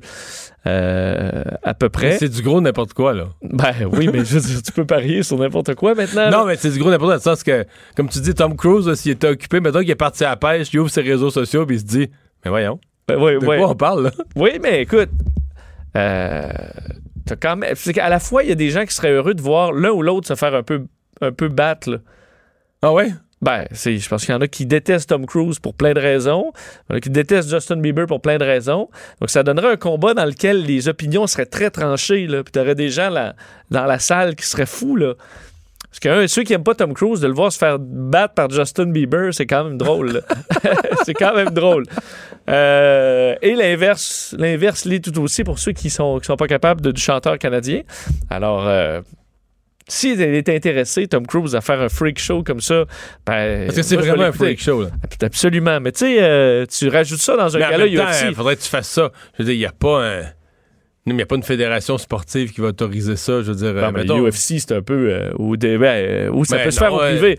Euh, tu vois, Conor McGregor, il te l'organise, il y a des millions. Ouais, il va le faire dans un pays où il n'y a pas de loi. Là. Tu peux pas le faire au Québec, mettons. Là. Des amateurs, des gens qui peuvent pas. ben, effectivement, mais tu peux Peut-être, t'inscrire à une. Dans une ligue quelconque. En tout cas, à suivre. Ouais. On n'a pas eu la réponse encore de, euh, de Tom Cruise sur le sujet. Lewis Hamilton qui fait parfois attention à l'environnement. Ouais, cette histoire-là, qui, parce qu'on parle beaucoup de- d'environnement ces jours-ci, et des fois des contradictions de certaines personnes qui se vantent d'être faire vraiment attention à l'environnement. On en a beaucoup parlé dans le cas du pacte, donc des gens qui euh, sont euh, vraiment alarmistes sur les réseaux sociaux, mais après vont faire le, le tour de l'Europe ou euh, vont, vont se- vont se- vont se promener comme ça pour leur, pour leur plaisir. Et euh, Lewis Hamilton, qui, euh, entre autres, et lui, il est vegan depuis quelque temps en raison de, euh, des gaz à effet de serre. Parce que lui explique que les vaches euh, font une... pro- Il avait d'ailleurs euh, envoyé un non message sur les seulement, réseaux non sociaux. seulement il conduit une Formule 1, Oui. il transporte ça en avion, la Formule 1, l'équipement, toute l'écurie et lui-même. Oui. Mais en plus, il véhicule des faussetés sur les producteurs de bovins. En fait, il dit la pollution provenant de la quantité de vaches là, et, euh, qui sont produites est incroyable. Alors, c'était la raison principale de son, son véganisme. Il y a aussi la cruauté, avoir une vie, avoir une bonne mais le premier point euh, qu'il qui mentionne étant la pollution des vaches pour le, euh, le, le faire de devenir vegan. Le problème, c'est que ben, à la fois, tu as le questionnement de dire ben, tu pilotes des Formule 1, c'est pas. euh, t'es pas en Formule E, tu es en Formule 1. Euh, c- on l'a dit, ces Grands Prix-là ont une empreinte écologique gigantesque. Euh, Qu'on le- veuille ou non. Et ça, ben, ça semble bien, lui aller. Mais c'est qu'il s'est vanté euh, récemment, et ça a été repris par plusieurs médias, entre autres britanniques, il s'est vanté sur Internet parce que lui a deux bulldogs. Il y en a un qui vit avec sa mère euh, en Angleterre et l'autre était avec lui à Malibu, en Californie. Et vu que celui de Malibu, qui s'appelle Coco, préfère habiter en Angleterre, ben il a envoyé son chien, Coco, en jet privé jusqu'en Angleterre. Question qu'il retrouve son, son bon ami Roscoe, qui est son, son l'autre bulldog. Oui. Mais lui, il n'est pas là, Lewis. là. Alors, il a envoyé son, son, son bulldog en Angleterre, donc quand même presque la moitié de je veux dire, euh, Los Angeles, euh, Malibu. Un vol de 10 heures, là, c'est Ouais, sérieux. là. Malibu, euh, plus, UK, c'est encore probablement encore un peu plus pour le confort de son bulldog, son humeur, parce qu'il dit qu'il préfère lui être euh, être, euh, être être près de être en Angleterre et euh, il- la quantité, plus certains calculaient la quantité de CO2 que ça faisait un jet privé sur 5400 milles euh, entre Los Angeles et Heathrow et euh, c'est beaucoup. Mhm. C'est beaucoup. Alors, euh, rendu là, je pense que tu peux te permettre un steak de temps en temps si tu gardes ton chien, disons, dans, dans son milieu local. là. Mais dans tout ça, tu sais qu'il y a une autre chose qui me frappe. euh, Parce que il, il, il sait que son chien est mieux un pays que l'autre. C'est la langue, la culture. euh, Euh, ben, ben, Parce que, parce que peut-être que, mettons, il s'en occupe à une place, il est plus libre, il s'en occupe plus, il flatte plus. Mais il est avec grand-maman en Angleterre, donc il est Mhm. bien. Surtout que si euh, il est jamais chez. Il est peut-être jamais à Malibu euh, Lewis. Alors, euh, ils ont dit, il dit Prefers life in the UK. Coco. Peut-être l'accent. Il aime mieux l'accent british. Ouais, peut-être. Ben, c'est un bulldog sûrement anglais. Ben oui. Alors, c'est- sent plus chez eux qu'en Californie. Ça expliquerait tout, mais euh, j'ai- pas cette info. Alors, euh, des fois, euh, faites ce que je dis, pas ce que je pense. Entre autres, on se souvient de Bono qui avait fait envoyer en première classe son chapeau euh, en Afrique, il me semble. Donc, sur un banc de première classe, tu avais le chapeau de Bono qui faisait venir comme ça à travers le monde. jamais entendu ça? Ouais, t'avais entendu le chapeau de Bono. Alors, ouais, dans, sur un banc de première classe, c'était son chapeau. Euh, a- Pourquoi? Parce qu'il avait oublié son chapeau? Ouais, son chapeau. Mais Bono est dans Il a, tout- il a pas fait envoyer en cargo, là, ou il a pas fait de... non, non, ben, ou ni en classe, en classe économique. là. Alors, on prend une vieille dame là, qui était toute coincée en classe économique, là, mal, qui aurait pu, à la limite, switcher avec, Avec le le, chapeau? chapeau. de Bono, Non, mais non. non. non. Non, non, le chapeau est... Alors, ça, ça avait été assez mé- médiatisé sous le fait que Bono prêche quand même la, Les bonnes causes les, les sociales. bonnes causes sociales, mais là-dessus, sur le chapeau, euh, un attachement particulier. On reste dans le monde de l'aviation où un passager s'est trompé de porte. Ouais, je trouve ça drôle. euh, c'est un, vol entre le- justement l'Angleterre et le Pakistan. Euh, dans les dernières heures, a eu un bon problème. Le vol 702, qui est quand même un Boeing 777, donc un avion qui est quand même de, de- de grande taille, euh, un gros délai parce que, euh, alors qu'ils étaient à Manchester, en Angleterre, l'un Ils des étaient au sol. au sol, un des, un des passagers euh, a décidé d'aller aux toilettes. Ce qui me surprend toujours, là, les gens qui vont aux toilettes avant qu'on décolle. Tu là, on fait ce que tu as à faire avant, là. mais bon, peu importe. Euh, il s'est trompé de porte.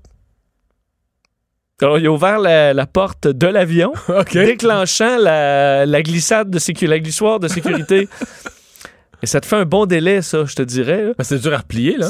Ça se replie pas rapidement, là.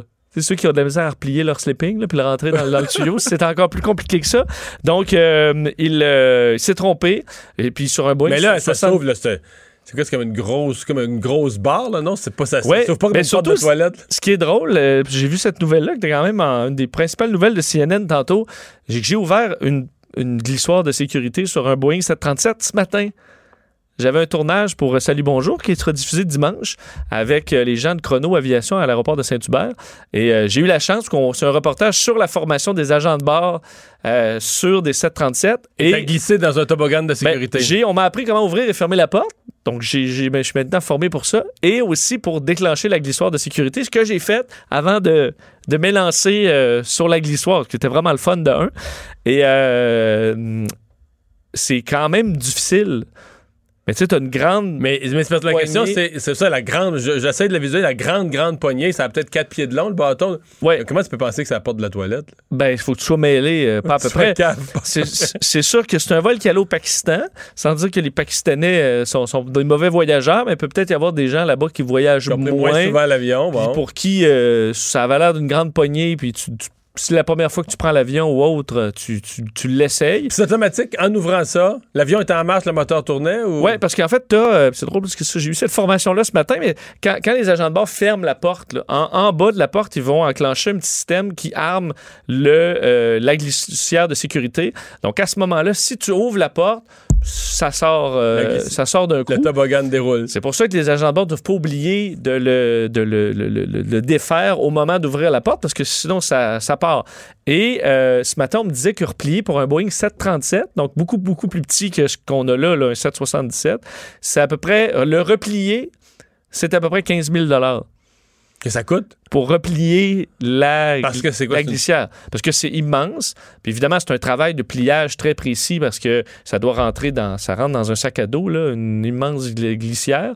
Et euh, c'est doit être plié par des experts. Tu as des bonbonnes de, de gaz qui, qui déclenchent ça. Donc, c'est un système très, très précis, complexe qui coûte euh, très cher. Alors, c'est plusieurs, dans le cas d'un 777, ça va être plusieurs dizaines de milliers de dollars juste replier le tout.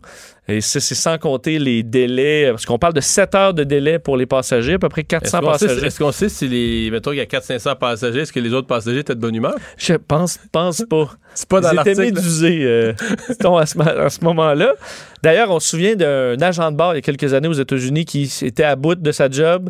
Les passagers étaient trop euh, dérangeants, puis il a dit I'm done, je m'en vais. Il a ouvert la porte, il a déclenché la glissade, puis il est parti euh, vers la liberté ou, la prison, là, ça dépend. Alors, faites pas ça. Alors, euh, la lumière, euh, certaines lumières ou certaines euh, ampoules, lampes peuvent être nuisibles au sommeil. Oui, et on, on s'en doute qu'il y a des problèmes parce que déjà, certains téléphones ont des options pour l'éviter. La lumière bleue, là, la lumière des écrans, que ce soit la télévision, l'iPad, l'ordinateur ou votre téléphone intelligent, dérègle le humain et cause de- des, effets négatifs sur la santé selon de nouvelles données publiées aux États-Unis aujourd'hui. Euh, comme quoi, c'est quand même une étude importante que c'est que c'est limite, comme toutes les études, faut dire, là, mais auprès de 44 000 femmes sur 5 ans aux États-Unis pour voir si les femmes qui avaient beaucoup de lumière avant ou pendant le sommeil, donc des gens qui dorment avec la télé, qui écoutent la télé dans le lit, qui utilisent leur téléphone euh, jusqu'à jusqu'au moment de tout fermer. On dit les, euh, les, les femmes ayant entre autres la télévision ou une lumière allumée avaient un risque supérieur de près de 20% de prendre 5 kilos pendant le- la durée de l'étude. Donc, il y avait plus de femmes qui avaient pris Mais du C'est quoi la corrélation? C'est quoi Ben, c'est un peu là que ça, que ça cloche. C'est qu'on dit au départ, le, le- cette Je pensais que c'était de l'insomnie, mais j'aurais pensé que ça générait de l'insomnie. Ben, en fait, c'est qu'en déréglant le métabolisme, donc causant de l'insomnie, euh, ça vient avec toutes sortes d'effets sur la santé, dont de l'obésité. Bon. Alors, si tu dors pas, tu as des chances de devenir plus, plus gros. Euh, par contre, ce qu'on dit dans les faiblesses de cette étude-là, c'est justement, c'est que peut-être que naturellement, les gens qui écoutent la télé dans leur chambre, c'est pour manger des Oreos, là. Et que ça vient avec ça, tandis que ceux qui n'ont pas cette habitude-là, peut-être qu'ils mangent pas au lit ou peu importe. Ouais. Alors, il y a quand même quelques faiblesses, mais on sait que ça semble faire des effets nuisibles au niveau du sommeil et donc, dans le métabolisme, ça peut activer Mais donc, des dans choses la qui chambre, l'idéal, c'est de pas avoir aucune source de lumière bleue. Là. Exact. Mais maintenant, les téléphones ont des options euh, de, pour Ouais, en, mais il de lumière supposé rester- il est chaude. pas supposé rester allumé dans ta chambre, ton sel? Mais je, je le regarde. Non, mais tout ça, tu, il s'éteint. là. Mais la télévision, vous fermez ça. Tu laisses pas ça allumé Ben, toute la nuit. tu tombes endormi devant la télé. Ouais. Mais l'idéal, on sait pour le sommeil, c'est de ne pas avoir de télé dans la chambre. Toute la chambre soit exclusivement réservée au sommeil ou autre activité de couple, mais euh, sans plus. Là. Pas de télé. Pas de télé. faut associer le lit au sommeil. Pas faire toutes sortes d'autres C'est ce que les experts- regarder la télé. Le retour de Mario Dumont. Jusqu'à 17, parce qu'il ne prend rien à la légère. Il ne pèse jamais ses mots. Cube Radio. Sans les syndiqués euh, d'ABI qui, ce matin, euh, ont fait une sortie en règle contre le premier ministre François Legault. Oui, et elle dépose carrément une plainte à l'Organisation internationale du travail. Euh, ni plus ni moins, le syndicat des métallos qui dénonce le comportement du gouvernement Legault et particulièrement de François Legault lui-même dans le dossier du lock-out de, de l'aluminerie de Bécancour, ABI, d'Alcoa. Alors, ce qu'on parle, puis on en avait discuté nous-mêmes à plusieurs reprises, est-ce que François Legault fait bien de donner ses commentaires sur ces négociations-là, au point où il qualifiait de déraisonnable euh, L'attitude syndicale. Et d'ailleurs, c'est ce mot, entre autres, ce mot-là qui revient, euh, parlant qui, bon, de, de- de ce mot qui est revenu à répétition, déraisonnable. Le premier ministre est venu peser de tout son poids en faveur de la compagnie dans une négo- négociation du domaine privé, ce qu'a dit le directeur québécois des métallos, euh, Alain Croteau, dans un communiqué aujourd'hui.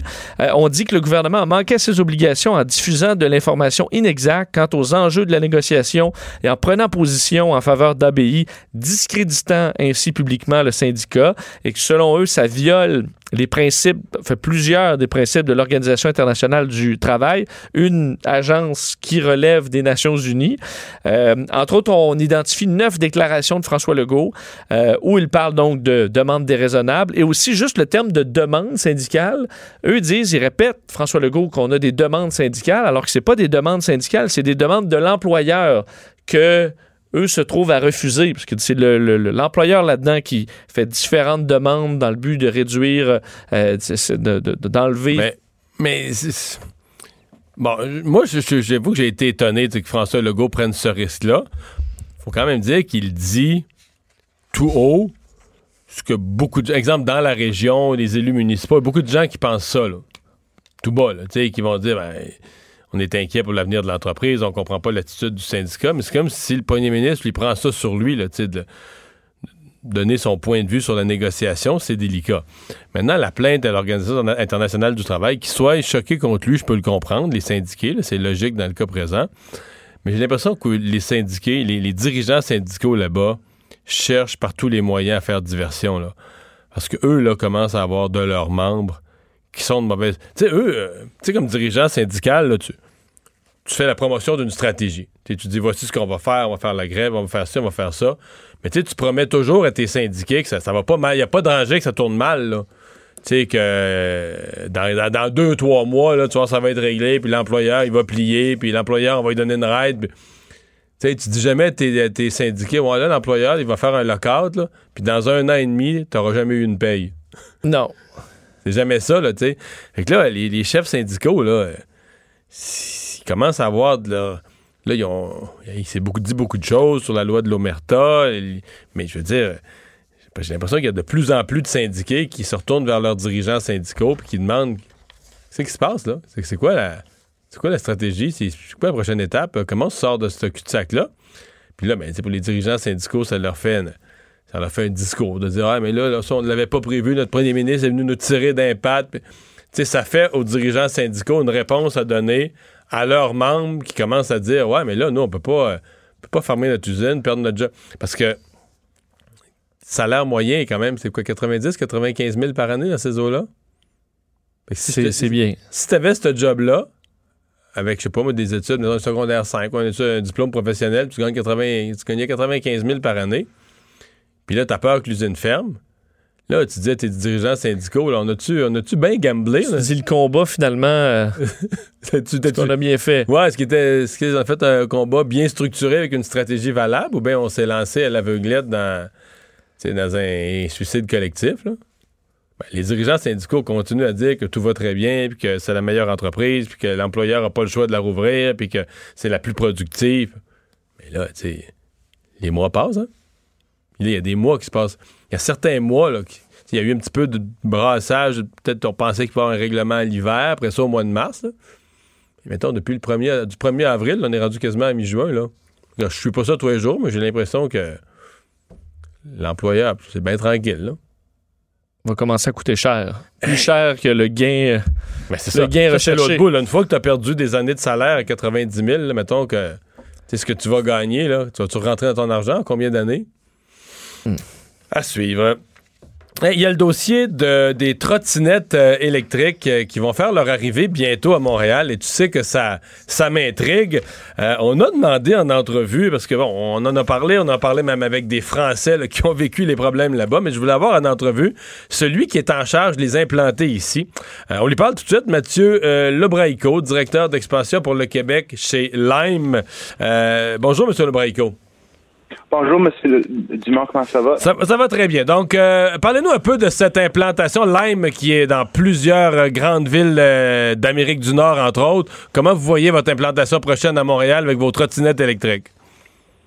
Oui, mais euh, on, on s'excite. Là, on, on attend encore les, le permis, puis euh, l'arrêté ministériel, puis, euh, puis on se prépare pour vraiment faire euh, quelque chose de très positif dans la ville de Montréal.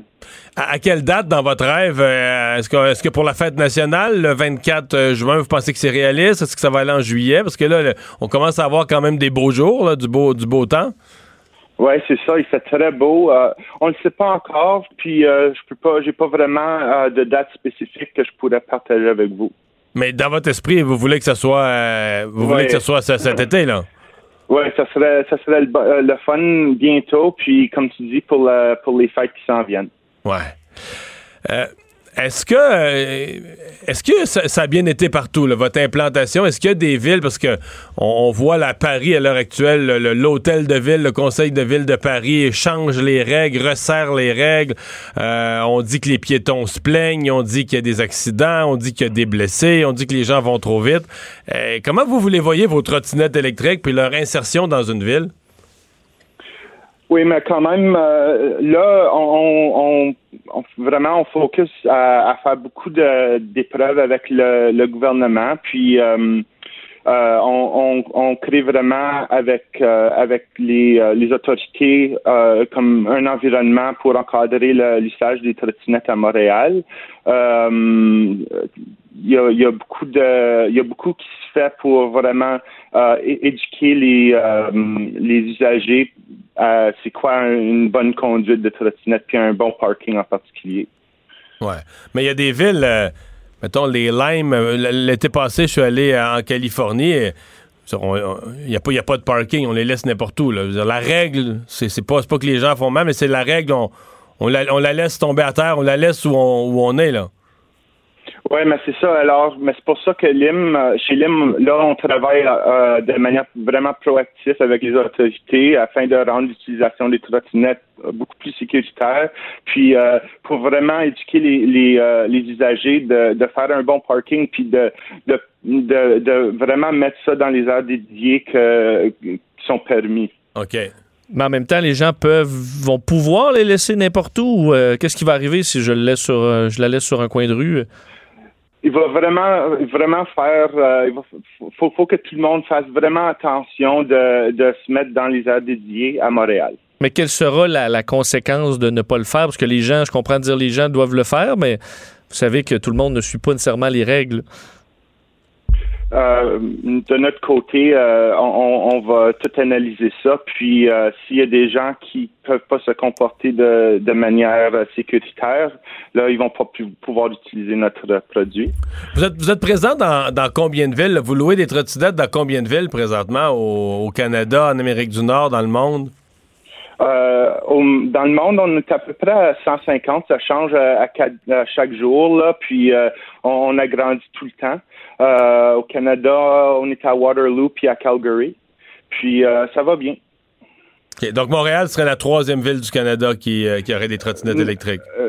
Euh, euh, non, mais en effet, Montréal va être la première ville euh, en particulier euh, qui va avoir des trottinettes électriques. Euh, on, on assume que tout passe et puis tout va, va, va bien. À Calgary, comme c'est là, ils ont des bicycles. Puis à Waterloo, ils ont des, ils ont des euh, trottinettes, mais c'est vraiment sur un territoire privé qui appartient pas à la ville. Fait que c'est quand même c'est, séparé, c'est séparé de la ville.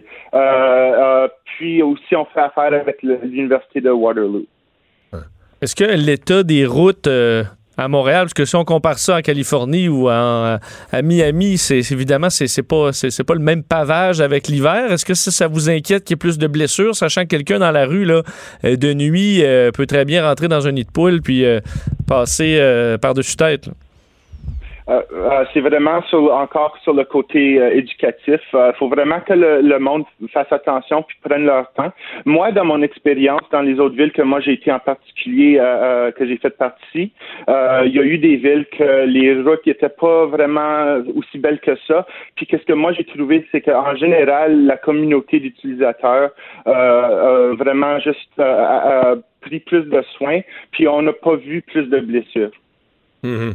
Euh, vous parlez pas plus de blessures. Est-ce que c'est un problème, la sécurité? C'est-à-dire que euh, des gens qui, qui louent ça, des jeunes, entre autres, qui, qui louent ça, ils ont l'application sur leur cellulaire, partent avec une trottinette, mais qui en ont jamais conduit, qui en sont à leur première fois, euh, qui sont pas nécessairement soit soit pas assez habiles ou soit pas assez prudents, et, mais qui, qui ont des qui vivent des accidents? Ben vraiment, dans l'application, on a, on a créé une très bonne application euh, avec toute une côté éducatif pour euh, apprendre aux gens d'utiliser les trottinettes. Puis euh, même à leur première fois avec l'application, puis euh, tout ce qui se euh, monte dans l'application, on peut on peut vraiment apprendre facilement à être sécuritaire sur la trottinette. Vous, vous considérez qu'il n'y a pas de problème d'accident particulier? Non, puis on, on- on apprend toujours des leçons. Euh, LIM, LIM c'est une, une compagnie vraiment proactive, puis euh, on, on s'engage vraiment à, à, à- à- à être sécuritaire. C'est un, un number one euh, préoccupation. Ben, merci beaucoup d'avoir été là. Ah, merci, Merci. Au revoir. Ouais. Euh, d'après moi, il y a des retards d'implantation. Là, hein, Ouais, parce qu'on donne pas de date. euh. Non, on donne pas de date, mais là, je veux dire, on est le 10 juin, il a fait bien beau en fin de semaine. Ça se peut qu'on se rende au mois, Ouais. mois d'août. Là, Mais là, ce euh, matin, j'ai eu la mairesse Valérie Plante en entrevue, la LCN. C'est clair que ça l'inquiète. Elle dit qu'elle va garder ça à l'œil. Elle a dit Montréal, on va, les, on va les faire arriver de la façon la plus encadrée qui soit. Mais ça se peut très bien qu'il y ait, à un moment donné, quelqu'un qui, justement, à la ville, ou qui pogne un peu la chienne, pardon-moi l'expression, mais qui dit, OK, on- ça va être l'été prochain. Ou on retarde. Parce que moi, j'étais, je te disais, dans une discussion euh, la semaine, a deux semaines, entre la ville de Montréal et la ville de Nantes en, en- en Europe, et les représentants de la ville de Nantes disaient à Montréal, quand ils ont su que les trottinettes arrivaient, ils disaient, embarquez pas là-dedans. c'est, c'est, à éviter comme, comme la Ah, en peste. France, là, c'est des Euh, discussions. ils ont les eu- journaux sont pleins. Effectivement, moi, j'ai, utilisé Lime ou maintenant on voit qu'ils disent Lime, là, mais euh, en, en Floride. Ça me semblait, parce que là-bas, il y a plusieurs compagnies, ça me semblait être vraiment la compagnie de qualité supérieure. En tout cas, l'application fonctionnait super bien, les trottinettes électriques étaient de qualité. Euh, T'as aimé ça? j'ai adoré ça, être dessus. Mais j'ai pas j'ai détesté être un piéton à travers les trottinettes, par contre. J'ai manqué de me faire foncer dedans. Trop sûr que là, il s'est rempli de touristes, ce qui est un peu le cas à plein d'endroits à Montréal. Puis là, t'as tout le monde qui part là-dessus pour la première fois, puis ça zigzague à travers les gens, puis ça, ça te freine d'en face. J'ai détesté être un piéton entouré de trottinettes, mais une fois le soir... pas- de la trottinette. Ben oui, c'est le fun, c'est f- vraiment le fun. Alors c'est pour ça que c'est, je pense que c'est un peu le débat partout, c'est que c'est pas complètement, c'est un peu dans les nuances de gris euh, la- la- l'implantation de ces trottinettes électriques. Le retour de Mario Dumont, l'analyste politique le plus connu au Québec. Cube Radio. Autrement dit. Je sais pas. On est de retour. Euh, on avait fait une, une entrevue là-dessus il y a déjà quelques, quelques mois. Euh, ce projet de faire connaître le Québec, de faire apprécier, de faire découvrir le Québec euh, aux, euh, aux nouveaux arrivants. Euh, et c'est Grégory Charles qui pilote ça et qui revient nous en parler. Bonjour. Bonjour Mario. Parce que là, on franchit une nouvelle étape, Grégory. Absolument. J'avais un instinct, j'avais une idée. Je l'ai annoncé à la fin de l'année dernière. Bon, il y a un petit bout euh, bon enfant dans tout ça parce que mon père est- ayant été. D'abord, c'est un immigrant, mon père. euh, puis, euh, j'ai pas pensé pendant qu'il était vivant parce que je l'avais connu au Québec. euh, mais ah, éventuellement, tu, tu fais une idée. Ah, c'est vrai, il a fait le choix de vivre ici. C'est un anglophone. Il est arrivé ici. Marié une femme francophone blanche à une époque où, dans 37 États américains, c'était pas permis le mariage entre un homme noir et une femme blanche. Il a, il a fait une belle vie ici. alors, j'y pensais pas trop, mais mon père était Mais très dans la région de Drummondville, où il n'y avait, pas- il y avait pas 500 Il y avait pas noirs- il y avait pas de 500 noirs dans, dans le village. Il n'y en avait pas gros, vraiment. Là. Souvent, moi, quand on me demandait à l'école, hey, euh, je connais un noir à Jonquière.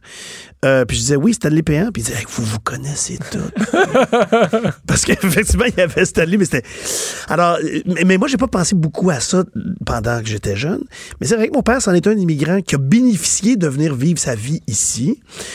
Et je pense qu'il a aussi contribué euh, au Québec sur le, sur le plan communautaire, entre autres. Puis tu vois, sur le plan communautaire, dans ces dernières années, il était très impliqué dans un, un organisme euh, de Côte-des-Neiges qui s'occupe d'intégration, qui s'appelle le PROMI, qui s'occupe d'intégration puis de francisation. Fait que mon instinct, il y a sept mois, c'était, hey, il est plus là.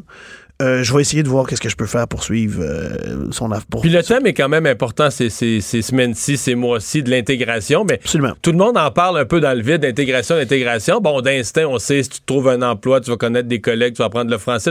Mais oui et non, là. Tu sais, toi, tu t'es comme posé une question plus profonde de dire, J'allais ouais, plus profondément, puis je suis content de l'avoir fait parce que mon instinct était bon, là.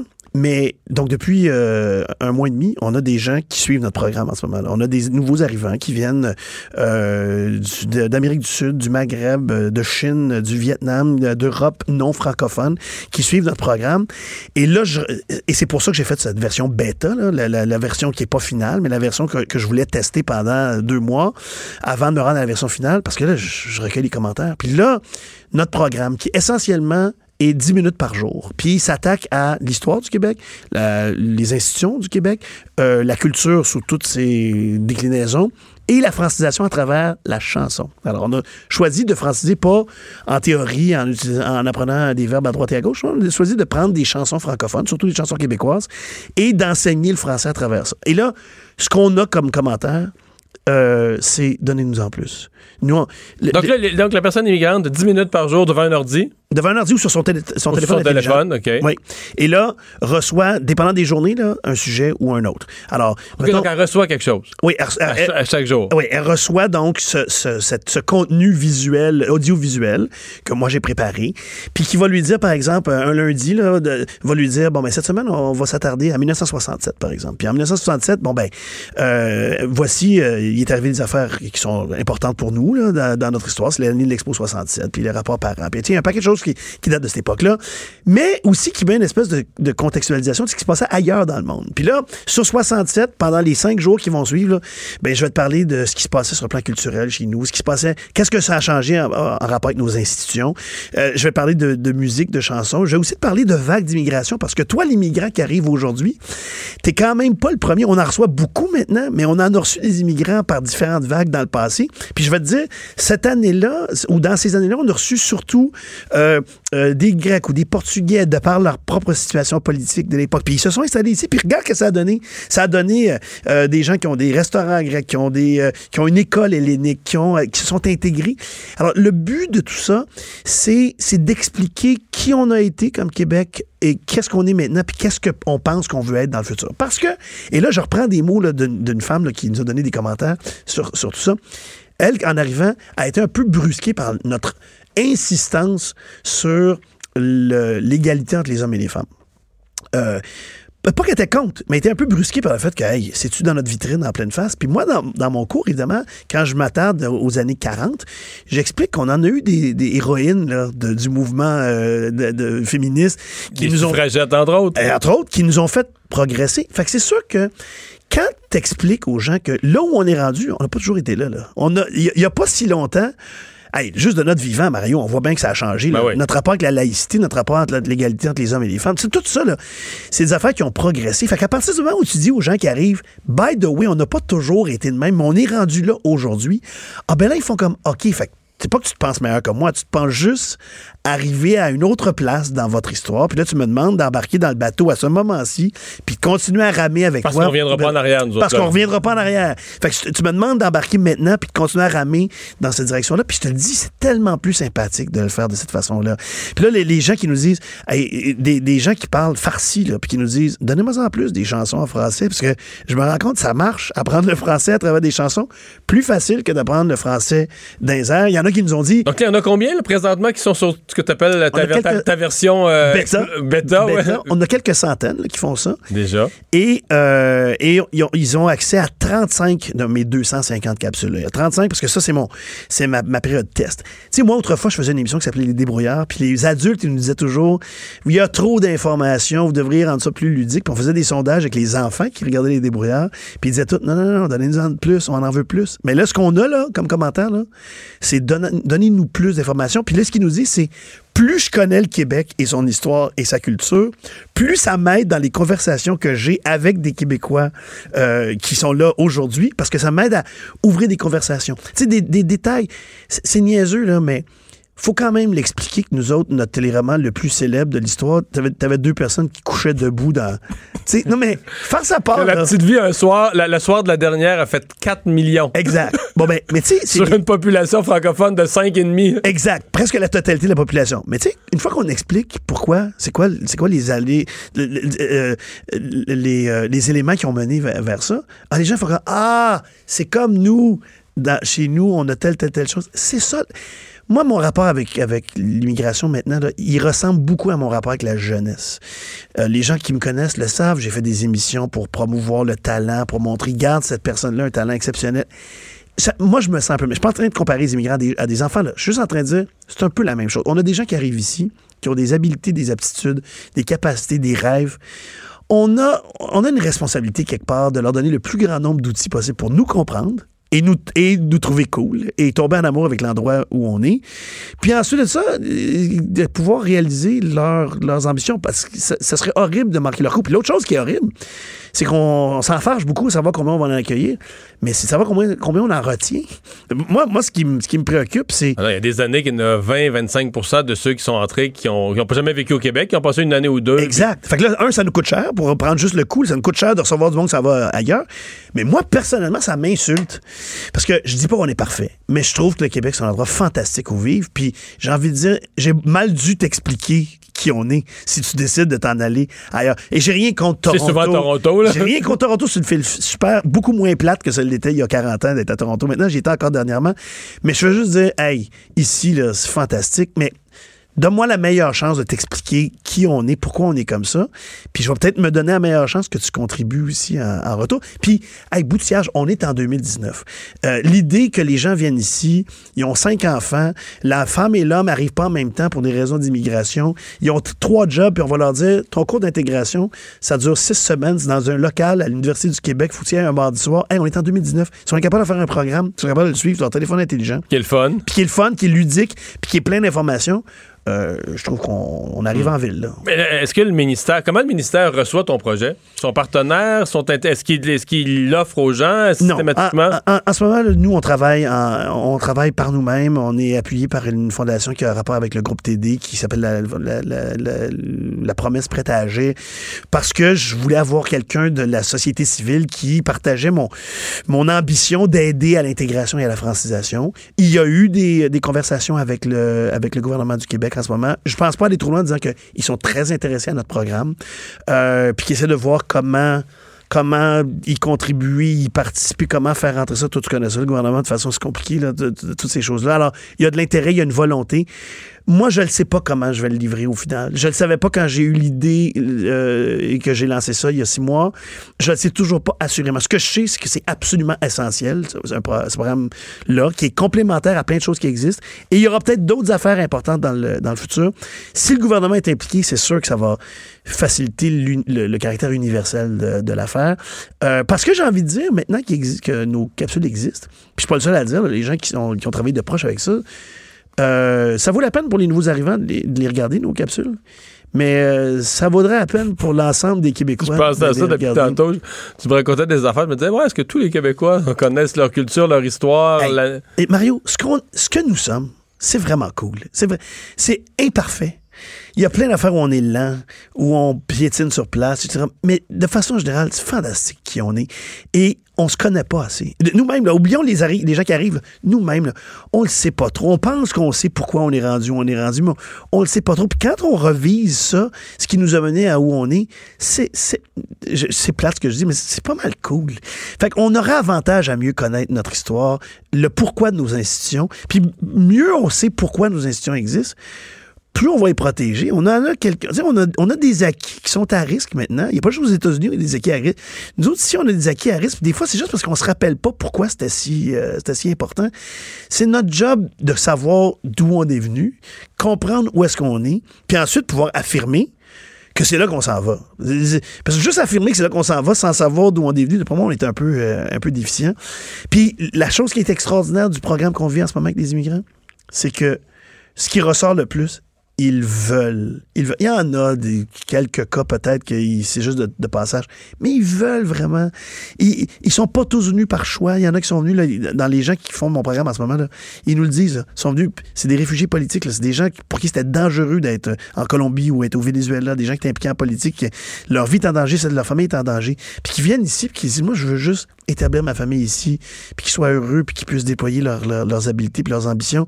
Mais ils veulent. Pour vrai, là, ils veulent. Fait que cette image qu'on a nous comme Québécois, que tous les immigrants viennent ici et qu'ils veulent rien savoir de nous autres, c'est pas vrai. Et je, suis le fils d'un de ces cas-là, qui est un anglophone noir qui est venu ici, qui a appris le, français, qui a participé à la vie, qui a bénéficié beaucoup du Québec, mais qui en retour a donné. Et moi, je suis un pas pire exemple pour ceux qui arrivent. Je suis, je première génération d'un immigrant et je suis né ici. Puis je suis pas en train de dire, euh, je suis un superstar, là. Je suis juste en train de dire, mais le Québec me traite comme un Québécois. Moi, je suis capable de dire je suis Québécois. Je pense pas qu'il y ait quelqu'un qui fait comme Ouais, on s'en parlera. Euh, puis ce que je dis aux immigrants qui arrivent ici, c'est pourquoi ce serait pas la même chose pour vous? Le retour de Mario Dumont, le seul ancien politicien qui ne vous sortira jamais de cassette. Mario Dumont et Vincent Dessureau. Jusqu'à 17. Cube Radio.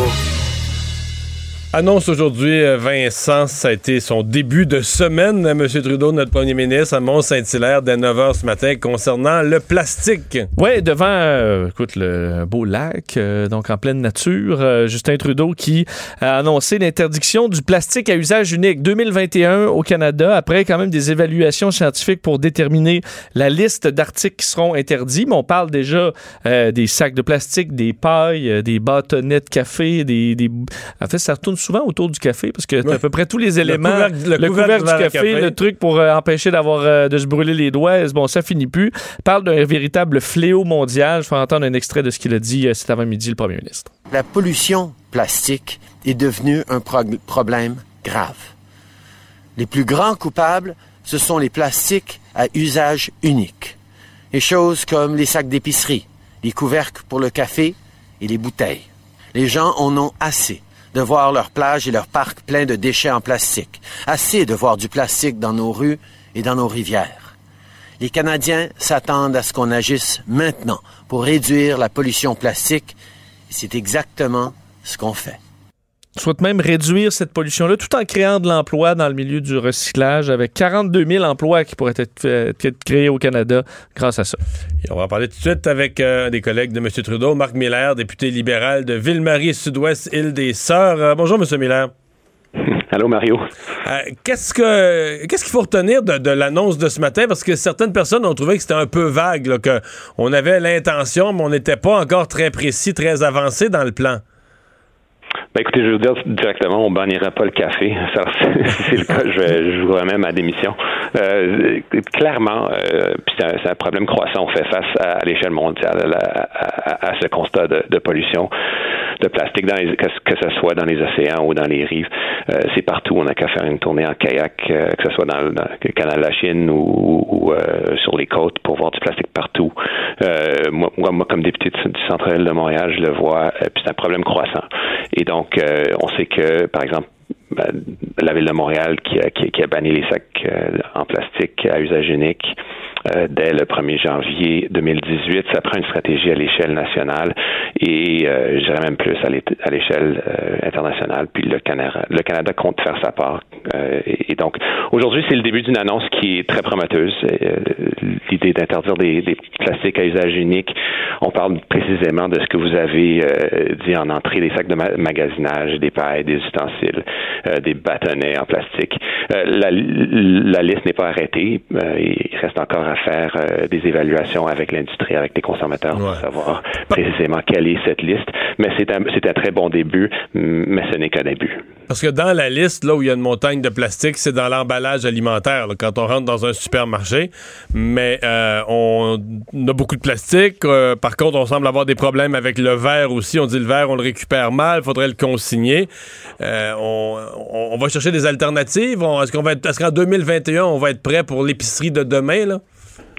Sachez qu'au Canada, il y, a, il, y a, il y a à peu près juste 10% du plastique qui, qui est recyclé. Et donc, on fait face à, à- à des, des milliards de dollars euh, de matériaux de plastique qu'on pourrait récupérer, euh, même d'ici 2030. Euh, on parle aussi d'une responsabilisation accrue des, des, des producteurs euh, à l'européenne. Je, je, peux vous montrer l'Union européenne qui, qui vise le 90% de recyclage auprès des, des, producteurs. Donc, il y a une responsabilité qui n'est pas euh, nécessairement uniquement du recours du, fédéral, mais aussi du provincial, du municipal, des consommateurs et des producteurs. Donc, euh, la visée 2021, c'est un début euh, pour la réforme de la loi canadienne sur la protection de l'environnement pour en arrêter à cette liste, mais c'est pas la fin. Hmm. Euh, est-ce que votre gouvernement a, trop tardé? Parce que, bon, on arrive, on arrive à, la fin du mandat, on annonce de nouvelles initiatives. Est-ce que c'est pas quelque chose qui aurait dû être fait en cours de mandat? Pour, pour arriver à cette étape-ci, puis déjà avoir un, bilan ou des actions et non pas simplement arriver, arriver dans les derniers mois du mandat puis être encore à l'étape des, des, des énoncés d'intention? C'est intéressant que vous le soulevez, Mario, parce que moi, je l'ai vécu au sein du caucus, puis depuis le tout début qu'on pousse, euh, que ce soit les députés ou les commettants qui viennent nous rencontrer pour qui, qui veulent que nous prenions euh, de l'action concrète. On l'a annoncé en, il y a un an à Charlevoix, dans le, durant le sommet du G7, une initiative de charte internationale euh, avec le Canada au, au, front de la bataille. et on a annoncé une annonce, on un investissement de 100 millions de dollars pour aider les pays en développement pour empêcher ces déchets en plastique.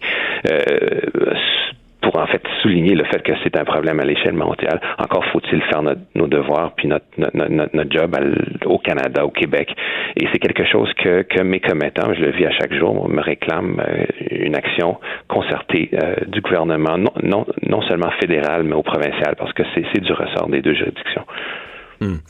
Est-ce que vous êtes inquiété euh, à l'intérieur des troupes libérales par le, sondage aujourd'hui qui montre les conservateurs en avance partout? C'est Angus Reid qui sort ça. Et même, même au Québec, où les conservateurs seraient maintenant en avance, euh, qu'est-ce, qui se passe avec votre chef et avec votre parti? Là? Ah, moi, je suis occupé inquiet. Je regarde jamais les sondages. Et puis, comme vous le savez, notre, euh, notre premier ministre est très, très bon pour, pour, pour jouer au hockey avec un but de retard. Donc, c'est maintenant aux conservateurs de, de, montrer aux Canadiens ce qu'ils peuvent faire pour, pour le Canada. Mais moi, moi, je suis très inquiète du vent de la droite qui souffle sur, euh, à travers le monde. Puis euh, la version courante du gouvernement du, du, du, Parti conservateur est très inquiétant. C'est pas celui de mes parents, je le dis très clairement. Marc Miller, merci beaucoup de nous avoir parlé. Merci, Mario. Au revoir. Au revoir. Ben, C'est vrai que sur ce sondage-là, qu'en penses-tu? Parce qu'on Ben, voit que, euh, moi, au, au Québec, enfin, il n'y a plus un endroit au Canada où, où le, où les Ouais. conservateurs ne sont plus premiers. Ouais, ben au Québec, euh, ils sont en avance euh, quand même, c'est serré, mais c'est vraiment, c'est parce qu'au Québec, c'est vraiment Montréal puis les régions. Il y a comme deux Québec dans un, là. À Montréal, les libéraux mènent, comme lui, M. Miller, qu'on vient de parler, dans Ville-Marie, dans le centre-ville, il est pas en danger. Ben, te dire, euh, on parle euh, 37% des intentions de vote pour les libéraux à Montréal, euh, 17% pour la NPD, 16 partis aux, aux conservateurs, alors qu'à la grandeur du Québec, les conservateurs mènent. mènent. Alors, t'imagines la différence sur le Ah, reste du Québec? Euh, par contre, est-ce que les conservateurs, les- ce qui- ce qui euh, va aider les conservateurs, c'est qu'ils ont quand même recruté des gros candidats. Ça, le travail de recrutement, je pense, des conservateurs est à noter. Maintenant, est-ce que est-ce que la campagne d'Andrew Scheer va marcher au Québec? Pour moi, c'est ça la question. là. Est-ce que Une fois qu'on va le voir dans les débats dans- des chefs, quand on va le voir à tous les jours, est-ce qu'il va se mettre. Les conservateurs, eux, font le pari que les gens vont le trouver sympathique. C'est un gars simple, un bon père de famille. Puis quand on va le voir tous les jours, on va, on va s'attacher à lui, puis on va le vouloir premier ministre à la fin, un peu comme on a, comme c'est arrivé à Justin Trudeau à la dernière élection. Euh, D'autres pensent que Justin Trudeau, en campagne, on va retrouver le bon vieux Justin de la dernière élection, euh, sympathique et rafraîchissant et qui, qui défend les bonnes valeurs. Mais il va Euh, falloir qu'il retrouve son style parce que présentement, c'est pas ça qu'on entend de Justin Trudeau. C'est pas ça qu'on voit dans les points de Ben- presse. ben moi, Maintenant, il y a plus, même dans l'extrait que j'ai fait jouer, là, il. N'y a plus les Tu sais, la question où tu, l- tu l'as fait entendre, quand même, où il est complètement empêtré, c'est la question, vous, dans votre famille, qu'est-ce que vous faites là, avec le, le plastique? C'est pas, euh, c'est- pas la pas- question de la mort, là. C'est pas une question à trappe là, qu'ils pouvaient pas voir venir. Qu'est-ce que vous faites, chose vous, que pour le plastique? au- Tu fais une annonce là-dessus. Là. Ouais. qu'est-ce que vous faites au quotidien? Dans votre vie personnelle. Complètement euh, décontenancé. Simple. Ouais, a rien à dire. euh, Fini par dire qu'il, qu'il- qu'il- je sais pas trop, là, que ces, ces bouteilles d'eau sont en papier, là. On s'attend pas, mettons, dans un débat des chefs, là, à ce qu'il y ait des questions un petit peu plus corsées que ça? Puis, euh, tu sais, tantôt, euh, Emmanuel, je trouvais qu'elle avait bien raison quand elle disait, tu sais, le terme génocide à l'échelle planétaire, là, ça a des conséquences sur la crédibilité du pays, sur la crédibilité des leaders, des conséquences légales. Comment le premier ministre a pu jouer, changer d'idée deux fois dans la même semaine? euh, Sur quelque chose d'aussi lourd de sens. Aussi lourd de porter pour un pays, là. Pour un pays, est-ce que c'est une chose que des gens l'écrivent dans un rapport, eux? pour- Ben, Surtout, moi, je trouve ça lourd de sens pour lui-même, parce qu'il a, il a été dirigeant- dirigeant il est d'un pays, pays. pays. génocidaire. Donc, dans ce cas-là, euh, est-ce que lui-même a des comptes à rendre là-dessus sur, sur, sur quelque chose d'aussi grave qu'il nomme lui-même? Enfin, on va s'arrêter, on va aller à la pause. euh, on va parler à Dave Morissette tout à l'heure. Les sports. Le retour de Mario Dumont, l'analyste politique le plus connu au Québec.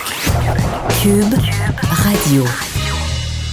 Ouais, dans les autres nouvelles, avant d'aller au sport, euh, il y a euh, le, le- le géant Google qui est pris à partie. Euh, parce que, bon, euh, Google, on le sait, on dit que Google fait de l'argent, les géants du web, mais Google fait aussi de l'argent avec les nouvelles de tous ces journaux et sites de nouvelles et spécialistes de la nouvelle qui, eux, crèvent de faim. Absolument. C'est pour ça qu'on dit, euh, on a l'impression que plusieurs, euh, que les géants du web font énormément d'argent et que les médias traditionnels en font, en font moins. Euh, Mais parce qu'une des choses qu'on regarde, par exemple sur Facebook, une des choses qu'on regarde ou qu'on se partage, c'est des nouvelles. C'est une nouvelle de TVA Nouvelle, c'est une journal du Journal de Montréal, c'est une nouvelle de la presse, c'est une nouvelle du Devoir. Exact. Est-ce que ces médias traditionnels qui fournissent le contenu euh, en ont, euh, ont, ont assez de part du gâteau? Et ça, euh, clairement pas selon l'Association professionnelle de la presse américaine euh, News Me- Media Alliance, qui a publié en fait les, les résultats d'une étude réalisée par le cabinet de conseil Keystone Strategy. Qui, euh, bon, explique que Google s'appuie de plus en plus sur l'actualité pour augmenter l'utilisation de ses produits par les consommateurs. Entre autres, il y a Google News, lancé en 2006, euh, qui roule là-dessus. YouTube euh, aussi va rouler sur des, euh, des, des vidéos euh, faites par les grands sites de nouvelles et autres et les mettre en valeur dans les euh, l'algorithme pour que ce soit ressorti. Alors, c'est des vidéos qui sont populaires. On estime dans l'étude que on parle d'un chiffre d'affaires généré par les médias d'information traditionnels, 4,7 milliards de dollars en 2018 seulement. Donc, presque 5 milliards de dollars en chiffre d'affaires pour les nouvelles faites par des médias traditionnels, mais qui sont ensuite euh, distribuées sur la plateforme Google. Euh, et on parle d'une infime, une partie, une partie des revenus publicitaires qui y va, mais pas assez grande selon l'association professionnelle. Et euh, du côté de Google, ben, on dit que l'étude, c'est un calcul de coin de table et que c'est inexact. Certains experts aussi, on voyait des, des gens dans les universités qui critiquaient un peu la méthodologie. C'est sûr que c'est assez difficile à calculer euh, la valeur de ça, puis à quel point les gens vont voir telle ou telle chose. Mais clairement, euh, Google en donne peut-être pas assez à ceux qui fournissent le contenu réel qui intéresse les gens. Ouais, ben parce que ça, ce qui attire le monde en bout de ligne, c'est le contenu. Là. Ben oui, mais le contenu, le contenu crédible, euh, quand ça reste dans bien des cas le- le- les, les- médias d'information traditionnels si qui le t'as- font. Si t'as un bon texte, c'est parce que, mettons, t'as un bon texte sur, euh, je sais pas, moi, un politicien québécois a dit quelque chose, là, ça choque tout le monde, tout le monde se partage ça sur Facebook, puis Google. Commente, après ça, sur Mais qu'il y a un journaliste à Québec qui était payé à temps plein pour surveiller les travaux parlementaires, qui a assisté au point de presse, qui avec une plume, qui a une belle écriture, a résumé ça. Il y a quelqu'un qui a travaillé là, pour que tu aies ce texte-là. Effectivement. Puis lui, le seul revenu, ce sera sur la page, admettons, sur le site ou euh, dans les publicités de la- de la- du bulletin de nouvelles à la télé. Mais tout ce qui est recherche sur le- les, les- les- les commentaires sur les réseaux sociaux, les partages, ben, il n'y en a pas beaucoup qui, qui y va. Qui retourne payer le salaire de celui qui a fait l'ouvrage. Euh, on va tout de suite aller rejoindre euh, Dave Morissette. On va parler sport. Salut Dave. Hey, allô les gars, ça va bien? Ça va très bien. Euh, ouais, euh, hier, euh, la coupe était dans le building à Saint-Louis. Il y a eu de multiples euh, déclarations avant le match sur le fait qu'on pouvait faire l'histoire, qu'on allait faire l'histoire, qu'on voulait faire l'histoire. mais euh, non, mais ça faisait un peu pitié parce que l'équipe a livré un match là, un petit match bien ordinaire du mois de novembre. Là. Ouais, pis t- c'est c'est tellement décevant, mais moi j'ai aimé le. J'ai senti drôle, hein. J'écoutais le match et j'étais avec des gens même de l'organisation de Saint-Louis hier, puis je- trouvais que l'équipe semblait nerveuse, un peu trop.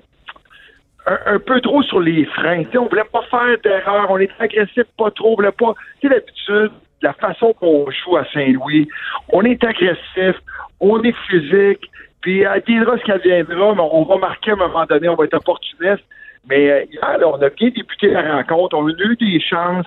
Euh, moi, j'ai aimé le trio d'O'Reilly encore une fois qui était agressif, près du filet. Ouais. On a eu quelque chose de marquer. Sauf que le, pauvre, le pauvre là, O'Reilly, il a, ma- il a marqué le but, mais il reste que sa gaffe là, très maladroite en première période d'envoyer la rondelle sans vraiment de raison. Il était pas sous pression d'envoyer la rondelle dans la foule. Ça a créé le 5 contre 3. Ouais. C'est peut-être ça qui a tué son équipe. Là, hein?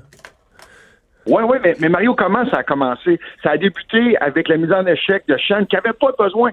Et à ce moment-là, là, Saint-Louis domine. On a des chances de marquer. La défense ne sait pas trop comment se comporter du côté des Blues de Boston. La pénalité de Sean a amené celle d'O'Reilly. Et fallait, à un moment donné, les Blues de Boston devaient marquer un avantage numérique. Et si les Blues gagnent les- les- la, la coupe, on va dire que c'est grâce à leur avantage numérique. Et si les Blues la perdent, ben, on va dire, à cause qu'il n'y avait pas d'avantage numérique. Un but, je pense, en- hier avant la rencontre, c'était 1 en 15. Écoute, on a, on a eu des chances en avantage numérique, on n'est pas capable, euh, justement, de marquer. Mhm. Bon, euh, là, euh, je veux dire, si ce n'était, si ce n'était du fait que les Blues ont rebondi tellement et tellement et tout le temps, toute la saison, depuis le, depuis qu'ils sont partis du dernier rang de la ligue pour faire les séries, je te dirais, c'est pour moi, c'est fini cette série-là. là. Ça s'en va à Boston, puis Boston ramène ça à la maison pour gagner. Mais je, tout, tout- toute la logique me dit que c'est fini, puis qu'il faut condamner les Blues à une, à une défaite de 4-0. Puis je suis pas capable d'y croire. Je me dis, est-ce que les Blues pourraient encore re, re, re, refaire l'impossible, rebondir encore une fois? Ah, mais tu as tellement raison. C'est une chose que je veux mentionner. Là. Moi, j'adore Saint-Louis. J'adore la crowd, la foule là-bas, les gens, l'accueil. C'est des vrais partisans. Puis, tu sais, pendant qu'on était, euh, pendant qu'ils jouent- qu'ils jouaient sur la route, l'amphithéâtre, l'Enterprise Center là, est sold out là-bas. Hein.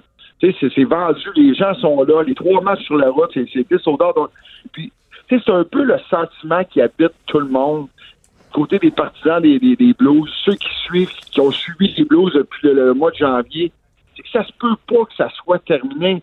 Mais c'était la chance hier. C'était au Enterprise Center. Ouais, c'est hier, fallait la finir ça, là. Hier. Ouais, c'était avec la famille Blais qui sont venus nous, nous- nous- nous saluer. Puis eux avaient leur bracelet pour aller sur la patinoire après avec leur passe pour aller célébrer. Parce que vous savez qu'il y a eu du coulage hier. Hein? Il y a eu avant le match, il y a eu un article dans la presse, dans le, le Saint Louis, Saint Louis Post. Et euh, il y avait un article avait un, un des remerciements du propriétaire, euh, remerciant les, les gens pour la saison, euh, félicitant l'équipe pour la Coupe Stanley. Et je pense que ça a peut-être un peu motivé les Bruins de Boston. Tu sais, tu veux pas leur donner une munition. Ouais. Patrice Bergeron disait, on n'a pas besoin de ça, mais la grosse différence hier, c'était dans les filets. Bennington a volé le match numéro 5. Puis hier, Tukara, puis Pat mon collègue, arrête pas de le dire depuis le début des séries. Tukara, c'est pour lui, là, quand tu mets le meilleur joueur Ouais. des séries. Mais hier, il devait connaître son meilleur match. Il l'a fait, il a gardé cette équipe-là dans la rencontre tout au long de, du match. Puis il reste que Bennington, euh, le deuxième but qui était une farce, là, un tir de loin, de ballon de loin. ça, ça, ça, ça tue le barrage. Parce que jusque-là, les Blues pouvaient revenir dans le match. Ils perdaient juste 1-0, tout était possible. Mais là, c'est sûr que Ouais. lui, lui est venu mettre le clou dans le cercueil de sa propre équipe. Là. Oui, puis j'ai hâte de voir parce que hier, il y avait un autre facteur aussi. Là. Il, y a, il y a le fameux. euh, il, y a, il y a, oui, les gardiens, confrontation de gardiens de but. Puis, tu sais, ce qu'on voit pas souvent parce qu'on n'a pas le temps de regarder, et, euh, c'est, vraiment le, le- les trios qu'on veut opposer au trio de Bergeron du côté de Bérubé. Euh, Cassidy aussi a ses propres cartes, lui cache son jeu. Mais euh, j'ai hâte de voir ce qu'on va faire avec le trio de Bergeron parce que, tu sais, on avait parlé hier de Marchand. Moi, je vous ai dit, Marchand est dû pour en connaître un gros match. Mais hier, là, Brad Marchand, parce que la stratégie du côté des Blues, c'est de le laisser à l'écart. On veut pas qu'il soit impliqué dans, dans, aucune guerre de mots. On veut pas, on peut le laisser dormir. Mais hier, je pense que Brad Marchand a compris, puis c'est lui-même qui a initié les contacts, qui a initié les conversations, est allé parler au gardien. Ça, c'est Brad Marchand. Puis il a même écopé d'une pénalité, mais tu vas vivre avec. Mais j'ai vraiment hâte de voir est-ce que Marchand va y aller contre le premier trio de l'équipe adverse? Est-ce qu'on va essayer de jumeler contre le troisième trio, le trio de Maroon? Puisque c'est tellement important. Puis en parlant de Bergeron, désavantage numérique hier. Les Blues ont eu quatre avantages numériques. Moi, je me trompe, j'ai pas de stats, là, mais disons, c'est ça, quatre avantages numériques. Regardez de la façon que Bergeron, sur la patinoire, découpe la glace avec son bâton. Toujours dans les lignes de tir. Il est tellement, mais tellement intelligent. Ouais, et Euh, efficace. là, euh. l'autre facteur, Ouais, alors, c'est- puis l'autre facteur, c'est le facteur Chara. Moi, j'ai trouvé horrible en première période. Il y a eu un revirement. Mais le gars, Cassidy, continue de le remettre sur la patinoire. Puis lui, il veut la gagner, sa coupe. Puis les gars sont prêts à en donner plus pour Ouais. Renaud Chara. Je pense qu'il amène quelque chose d'intangible dans l'équipe. Hey, merci, Dave. On surveille ça. Bye. Hey, merci les gars, à demain. Bye. Mais ce soir, euh, si hier, ça s'est pas conclu à Saint-Louis, ce soir, ça pourrait se conclure à Toronto au basketball pour les Raptors. Oui, et ça va être excitant, entre autres pour les gens de Montréal. Sachez que y- on aura notre Jurassic Park euh, ce soir, donc un peu comme à Toronto, mais euh, la- euh, à Montréal, après le, le Grand Prix, on devait rouvrir les rues qui étaient fermées, mais on va garder... Non, j'ai vu ça à midi. La rue Peel va rester fermée. Peel entre René Lévesque et Sherbrooke euh, ce soir. Alors, ce sera diffusé sur écran géant. Alors, ce sera assurément le party Et euh, si jamais les Raptors gagnent, ça va être excitant. Et, tu sais, Justin Trudeau a parié avec Nancy Pelosi aux États-Unis Ah ouais? sur la victoire. Alors, si euh, euh, on perd, le Canada, on doit des bagels et de la bière à Nancy Pelosi. À l'inverse, on recevra du chocolat et du vin de la Californie si jamais euh, Les c'est euh, les New York, les euh, Golden State Warriors. Merci Vincent, merci à vous d'avoir été là. On se retrouve comme d'habitude demain 15h le bulletin TVA après cette pause. Cube Radio.